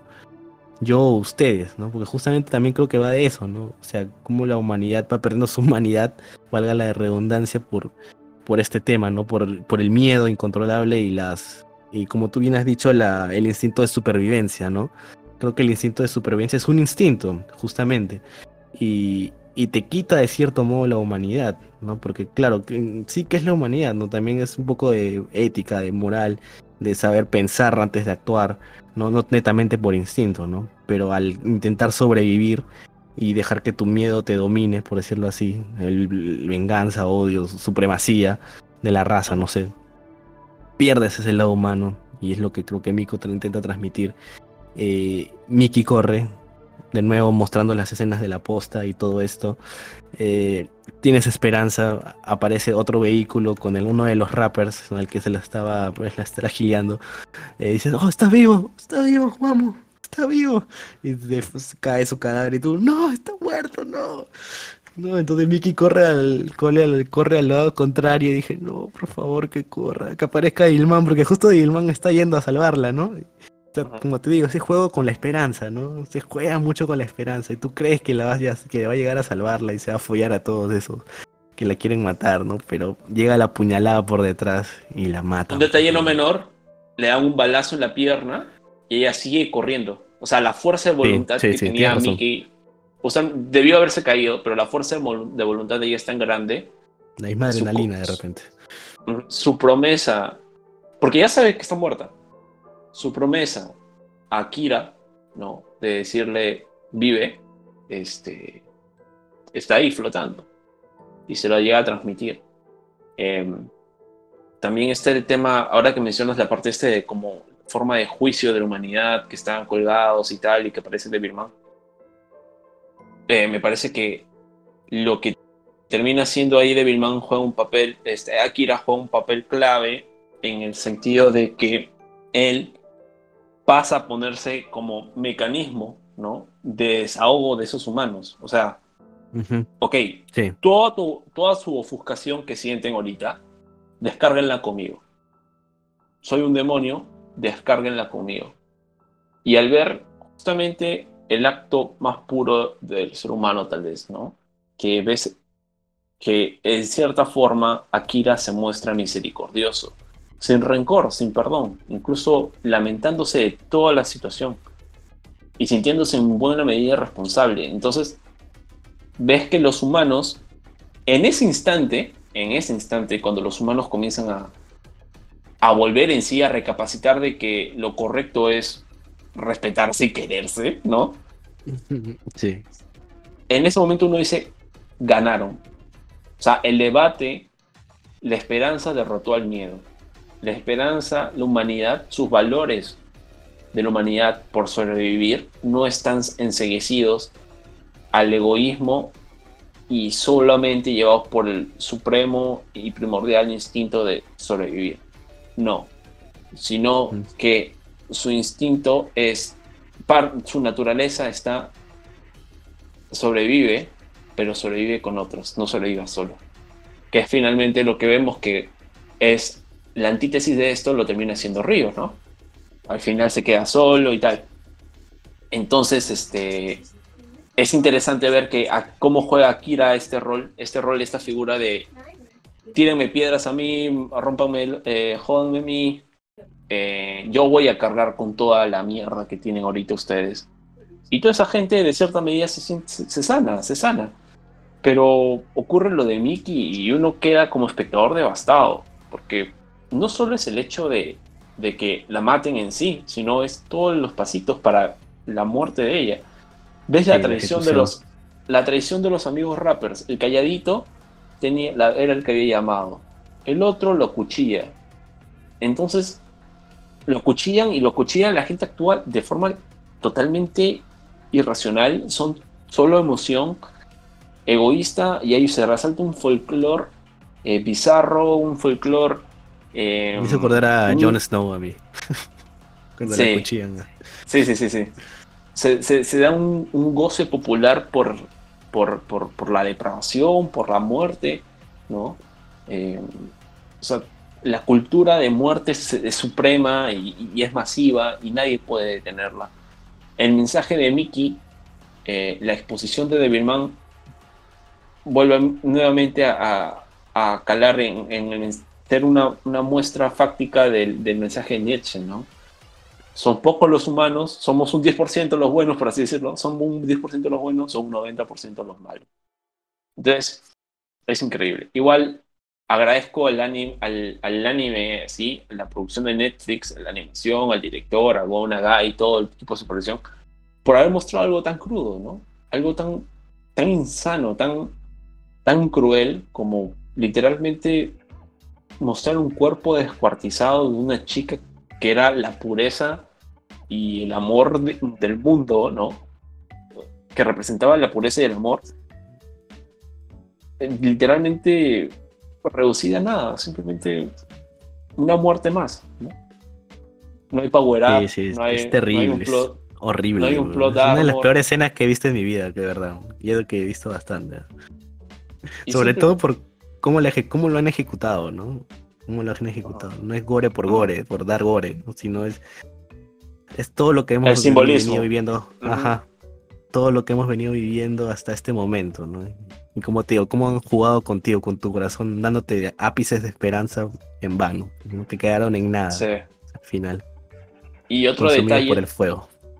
Sí, y que ahora que mencionas el fuego, la, la escena es un rito, ¿no? Un rito a la insanía, un rito a la depravación, eh, donde los que celebran, donde los que celebran, porque ves al niño rapper levantando creo que la cabeza de Mick y tal, donde los que celebran entre ellos mismos se vanaglorian, porque tratan de convencerse de que, como ya dijiste, de que lo que están haciendo es lo correcto, como que nosotros somos los buenos, nosotros tenemos la autoridad moral para poder juzgar a otros, ¿no? O sea, están tan enseguecidos por el temor y por el terror, eh, por el instinto de sobrevivir, que ya están perdiendo la, cordura y todo tipo de moral y humanismo. De hecho, no creo que hayan perdido el humanismo, sino que es otra arista del ser humano. ¿no? La, la, está en la, condición de la, de la maldad, eh, muestras de amor y la depravación máxima.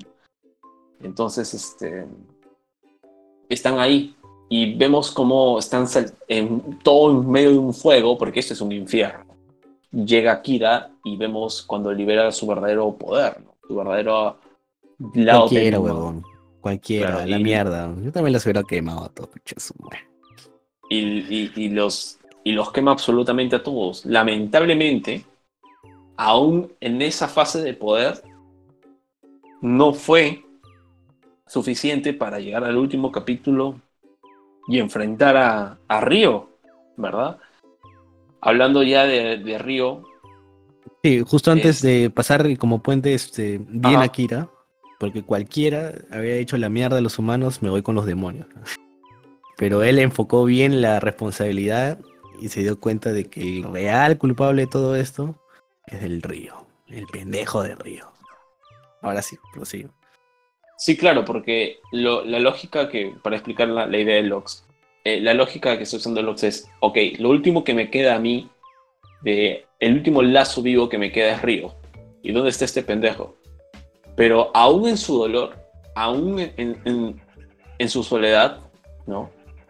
En las horas más oscuras de Akira, él sigue teniendo esa pureza de poder filtrar el dolor, poder filtrar el sufrimiento, ¿no? Ser ese llorón y, no quedarse con la emotividad, sino aplicarle un juicio, ¿no? unos criterios éticos y decir, ok, el pendejo acá, el malo, el hijo de puta acá es Río, entonces tengo que detenerlo.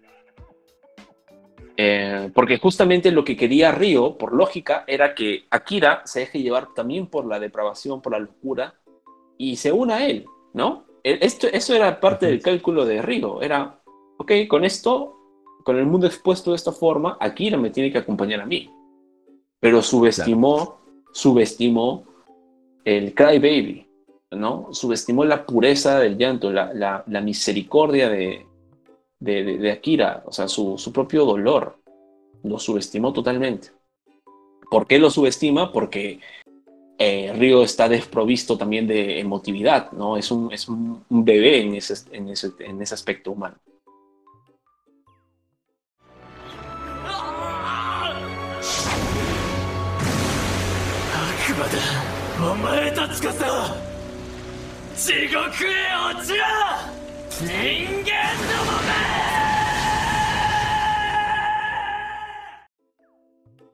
Ahora, eh, la opinión que tienes, por ejemplo, respecto al enfrentamiento final.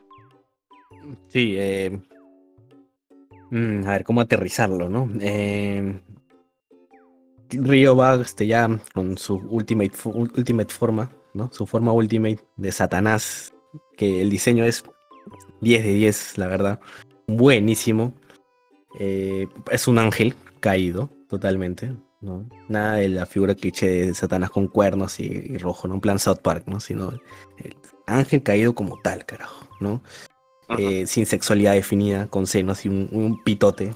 Bien, me gustó bastante hablando del diseño. me, encantó que los Devilman de todo el mundo hayan reaccionado al mensaje de Mickey y hayan ido a hacerle support a, a nuestro Devilman Crybaby y esa pelea, este, o sea, yo decía, es imposible que, que el Deilman le gane a Satanás. No, puede ser. No, no hay forma. Pero el intento de, me gustó muchísimo.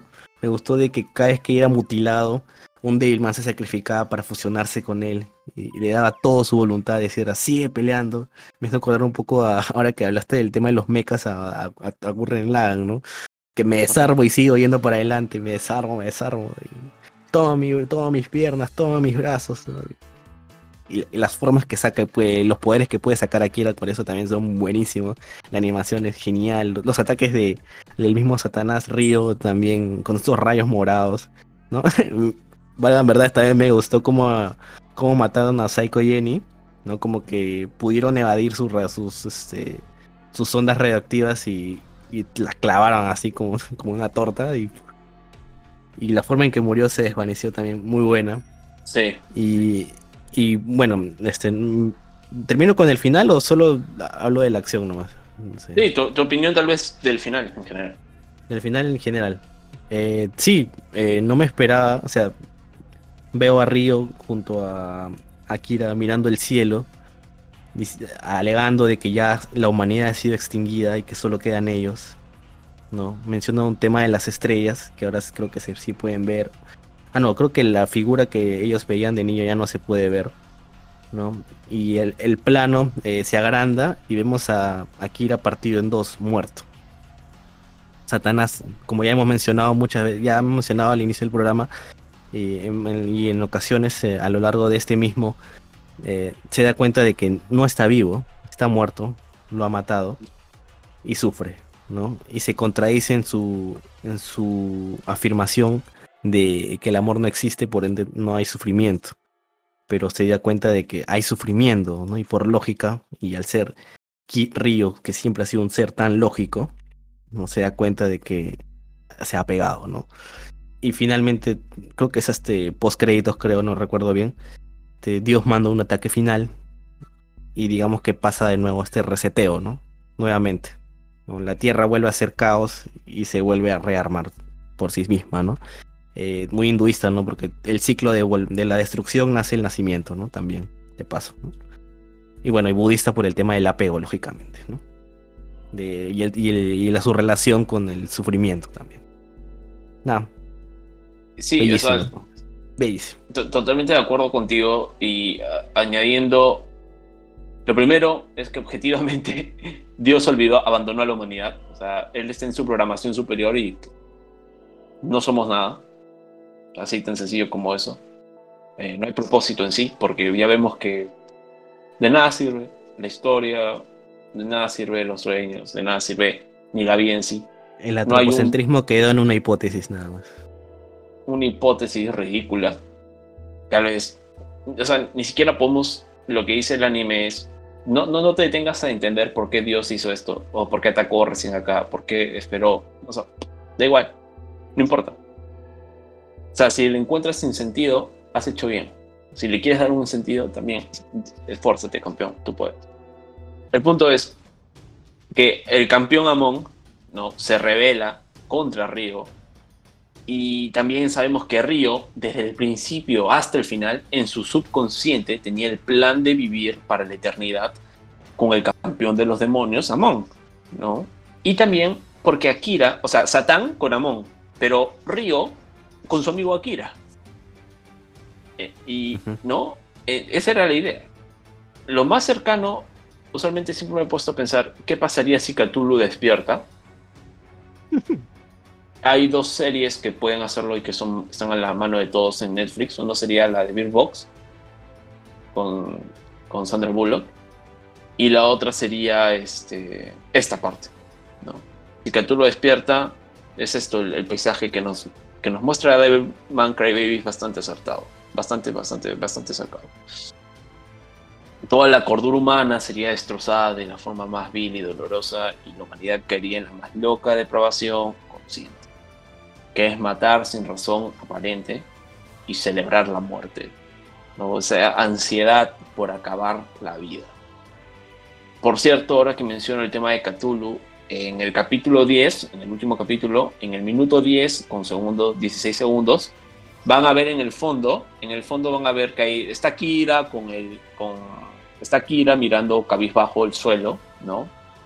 Donde ha sido enterrada Miki y van a ver que este, hay un Cthulhu flotando. ahí está, con sus alitas y todo. Detalle no Buen dato, buen dato. Eh, no.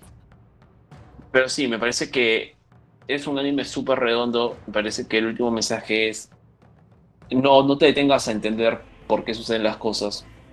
No sirve de nada. No le busques un sentido. No sirve de nada. Incluso es trágico, pesimista, asquerosamente y nulificador, ¿no? Nihilista puro, este.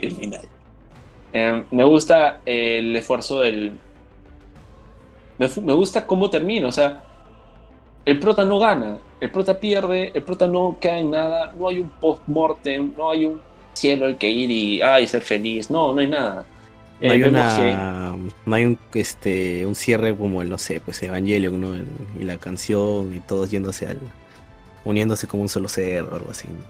No, claro, no hay, ni quesos, o sea. Solo hay vacíos.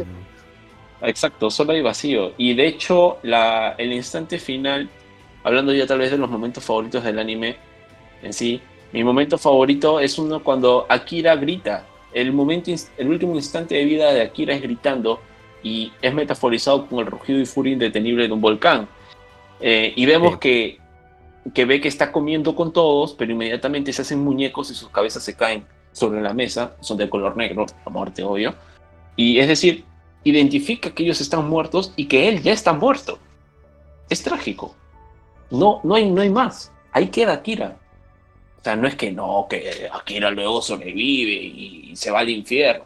Sí, tal vez en, otra serie, de hecho, muere Akira y va al infierno y luego del infierno sale y en fin, etcétera. Pero que se llama Devilman Lady. También hay manga de eso, pero en esta serie no concluye ahí. No hay un infierno, no hay un cielo, es la nada absoluta. E irremediable, inexorable. Entonces, eh, esa parte me gusta, me gusta, me gusta que, que, están tan, tan, tan tajante con ese aspecto, ¿no? Y por el lado de, de, de Río, la metáfora continúa, ¿no? O sea, una vez ya Akira muerto, eh, partido de la mitad, con primero fue la patada que le tira y luego ya es un choque directo y eh, es, ocurre lo mismo que en la película Life Action del 2004, ¿no? Es igualito. Yo tenía el miedo de que termine igual porque yo sabía que Akira moría y quedaba ahí. De hecho, en esa película, ahí acaba la película. Akira cae muerto y Río sobre encima y viendo el apocalipsis. Acá se dan el trabajo en, en Cry Baby de darte más contexto, ¿no? Decirte qué pasa después, qué pasa con Río, cuál es la, respuesta de Río frente a haber matado a su amigo, etc. Eh, vemos que Río no llega a tomar nunca la posta. O sea, nunca, pero nunca estaba destinado y no había forma de que esta historia acabe de, forma, de, de otra manera. Si no era con la destrucción absoluta del mundo. O sea, ya estaba hecho. ¿Entiendes? quiero dejar también la reflexión de que los valores de la humanidad son frágiles. Lo de Devilman es causa y efecto, me refiero a los hechos. O sea, ahora en una situación de vida o muerte y escasez, eh, el apocalipsis no es descabellado en la vida real. ¿no? Por ejemplo, imaginemos que el COVID-19 en vez de tener una tasa de mortalidad del 3% sea de 40%. ¿Ya? Ahorita estaríamos en una guerra cuando, cuanto menos cibernética y lógicamente con muchas vías involucradas, porque ya hay vías involucradas actualmente. De hecho, si lo vemos de un punto de vista humanista, nuevamente, eh, lo correcto sería que, por ejemplo, los laboratorios compartan su fórmula a escala global para que laboratorios independientes puedan simplemente desarrollarla. Una, ¿no? Tal vez lo difícil sería hacerse con la tecnología alemana, pero de los laboratorios, pero bueno, no pueden dar. Pero, patentes todos son competentes, todo es nuevamente el sistema eh, capitalista del producto, ¿no? De dar valor agregado, y no es salvar vidas, hay un lucro de por medio, ¿no? O sea, y ahora que lo veo, se lucra y en el lucro no importa la vida y la muerte, es así de simple. Eh, no estoy, por si acaso, no, no soy comunista, pero... no, no, no. estoy criticando... Hablamos el capitalismo, pero hay puntos criticables, ¿no? Siempre va a haber puntos criticables. Exacto. Si crees que igual que, por ejemplo, eh, tú eres un ser perfecto, estás en un error terrible, eh, entonces, este, o, apuntas al perfeccionismo, ¿no? Entonces, Eh, eso me, deja también, me, me, me, nació esa reflexión. ¿Y cuál sería tu...? Y con respecto a, bueno, otros momentos favoritos, lógicamente fue las partes del rap, ¿no? La, escena donde el papá de Mickey también encuentra a Thor engullendo a su madre y él intenta procesar esa realidad, ah, no puede, pues. convulsiona y lo rellenan de balas. Esto, de verdad, no quiero hacer spoilers porque tal vez un día me ponga a recomendar relatos love, de Lovecraft, pero esto es Lovecraft 100%. Eh, pero, en fin. Eh, Con Taro soltando su lagrimita, weón. O sea, eso es lo que más me dolió, ¿no? Porque Taro estaba ahí todavía. Taro estaba ahí todavía, pero no podía contra el, instinto, el deseo. No ah, podía. Es, como decirte, es como decirte, deja de respirar. Dale, tú puedes. Y no, no puedes. Sí, sí, ya no era un tema de voluntades. Eh, de hecho, si lo extrapolamos con Akira, eh, podemos decir que Akira, en el lugar de Taro, sí hubiese sobrevivido, sí hubiese aguantado. Pero también es la cuestión de la fuerza, la fuerza final, ¿no? Entonces, pero Taro sufría mucho y eso es terrible.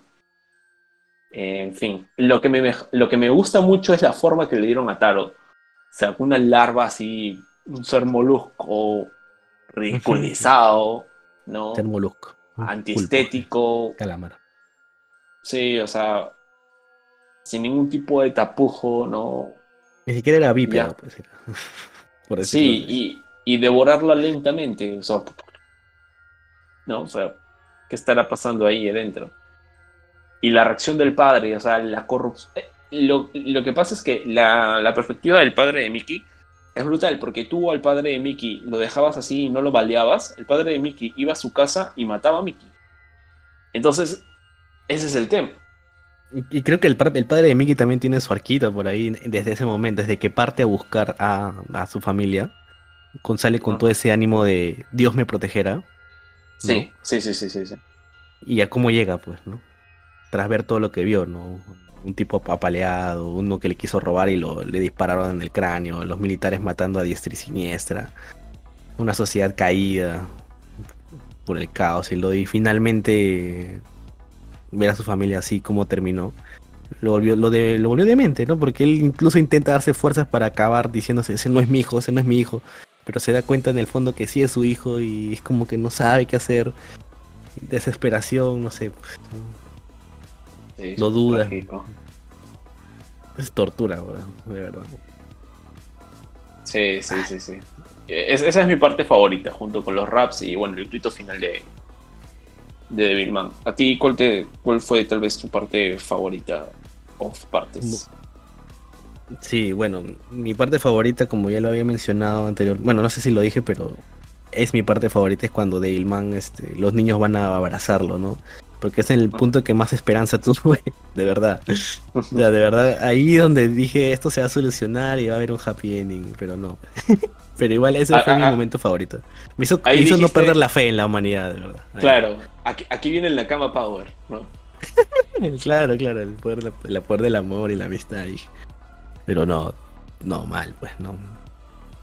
bueno. Eh, esa es mi parte favorita en sí de todo el anime, en sí, ¿no? O sea, todos los detalles también me gustaron muchísimo, pero esa es mi parte favorita en personal. Ah, bueno, y, el final, ¿no? El final de, de Satanás dándose cuenta, ¿no? Este, autorrealizando de que él cayó en su propio juego, ¿no?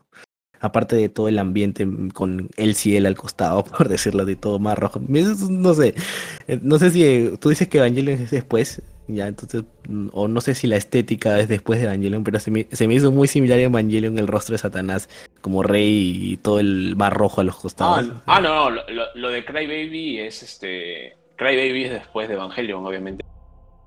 Ah, pero en la, en la versión original no era, no era así, me imagino.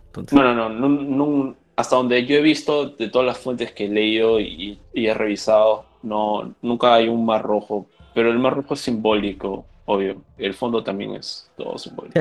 Es tema bíblico, pues, ¿no? Al final, ni Evangelion y, y de Cry Baby de todas maneras, este, agarran la Biblia de referencia, ¿no? Por ahí no es de, un anime u otro, ¿no? Sino es de ahí, pues. Ahora, algo que me gusta mucho es que simplemente Akira ya muerto, porque está muerto, se comienza a secar sus labios, se comienza ese tono plomizo eh, para representar la, la, ausencia de vida en el cuerpo de Akira y se hace el reveal de, que de la mitad del cuerpo para abajo ya no hay nada. De hecho, me da la impresión de que, de hecho, todos los órganos dentro de él ya está, habían sido vaciados, no, no, tenía absolutamente nada, era solo una, una, parte superior de un cuerpo, pero ya totalmente seco, hueco, ¿no? Una cáscara. Y así. Bueno, eso sería todo con respecto al, al análisis de Devilman Crybaby. Cargadito, cargadito, ¿ah? Cargadito, de verdad. Ha sido un gran, es un gran, gran, gran, gran anime. Yo no sabría si recomendarlo a niños de 10, 11, 12, la verdad. Pero creo que. Para nada, para nada, no. Hay escenas muy subidas de tono. yo, yo, he tenido que... escapar de, de, mi hija, por ejemplo, para que no. Obviamente, para que no vea un monstruo salir de la vagina de una mujer y tener que explicarle eso. O. Sí, claro, claro, claro. Eh, entonces, bueno, ahora pasamos a la parte de recomendaciones. Em, eh, yo primero. Eh, tú, recomienda Campos, por favor. Ya, ya. Yo recomiendo a todo aquel que tenga pretensiones creativas orientadas a la literatura, eh, debe leer a Edgar Allan Poe. Recomiendo a Edgar Allan Poe.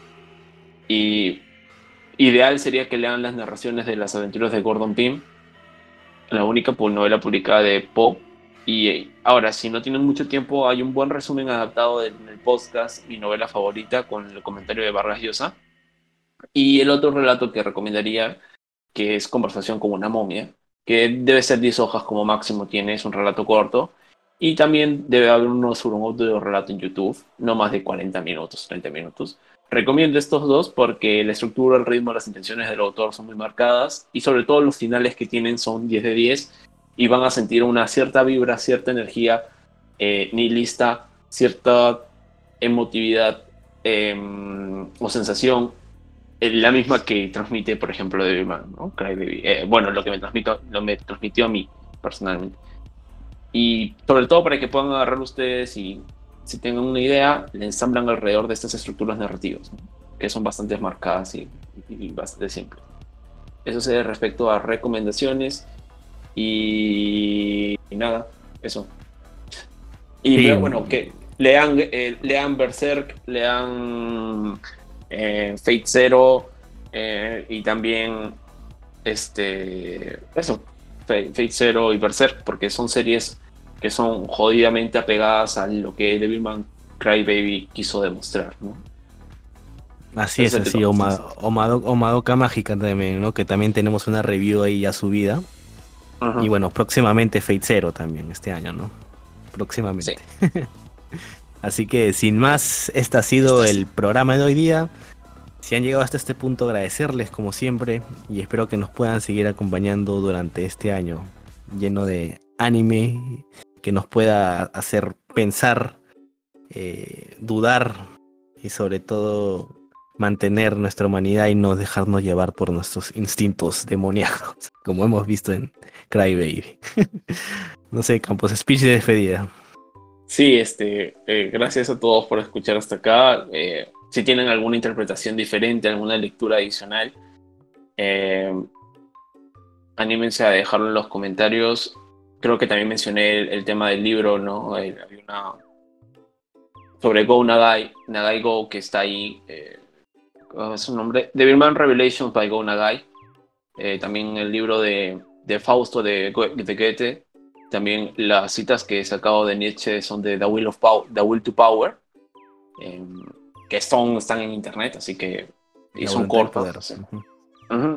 Y eso, así que ya saben, cualquier duda pueden comentarla, eh, cualquier visión que puedan tenerla, puedan tener, díganla y ya está. ¿Y cómo vivieron Devilman Crybaby, no? Si es que la han visto, ¿no? cómo fue su, su, reacción a cada uno, ¿no? De repente dijo, no, a mí me gustó este el cache de Silene y, y Amon en el cielo, ¿no? Me pareció súper sensual, sexy y, me toqué mucho, ¿no? Bueno, normal, amigo, te doy tu like, tu corazón, mi corazón. Sí, o que la muerte de Mickey es, es, es, romántica y que no, no te parece sádica ni triste, eh, normal, es tu opinión. Está bien. Pero siempre con sustento, ¿no? Para tenderte también, ¿no? no pensar de que estás enfermo. sí, sí. sí Así que sin más, amigos, sayonara. Sayonara. Adiós.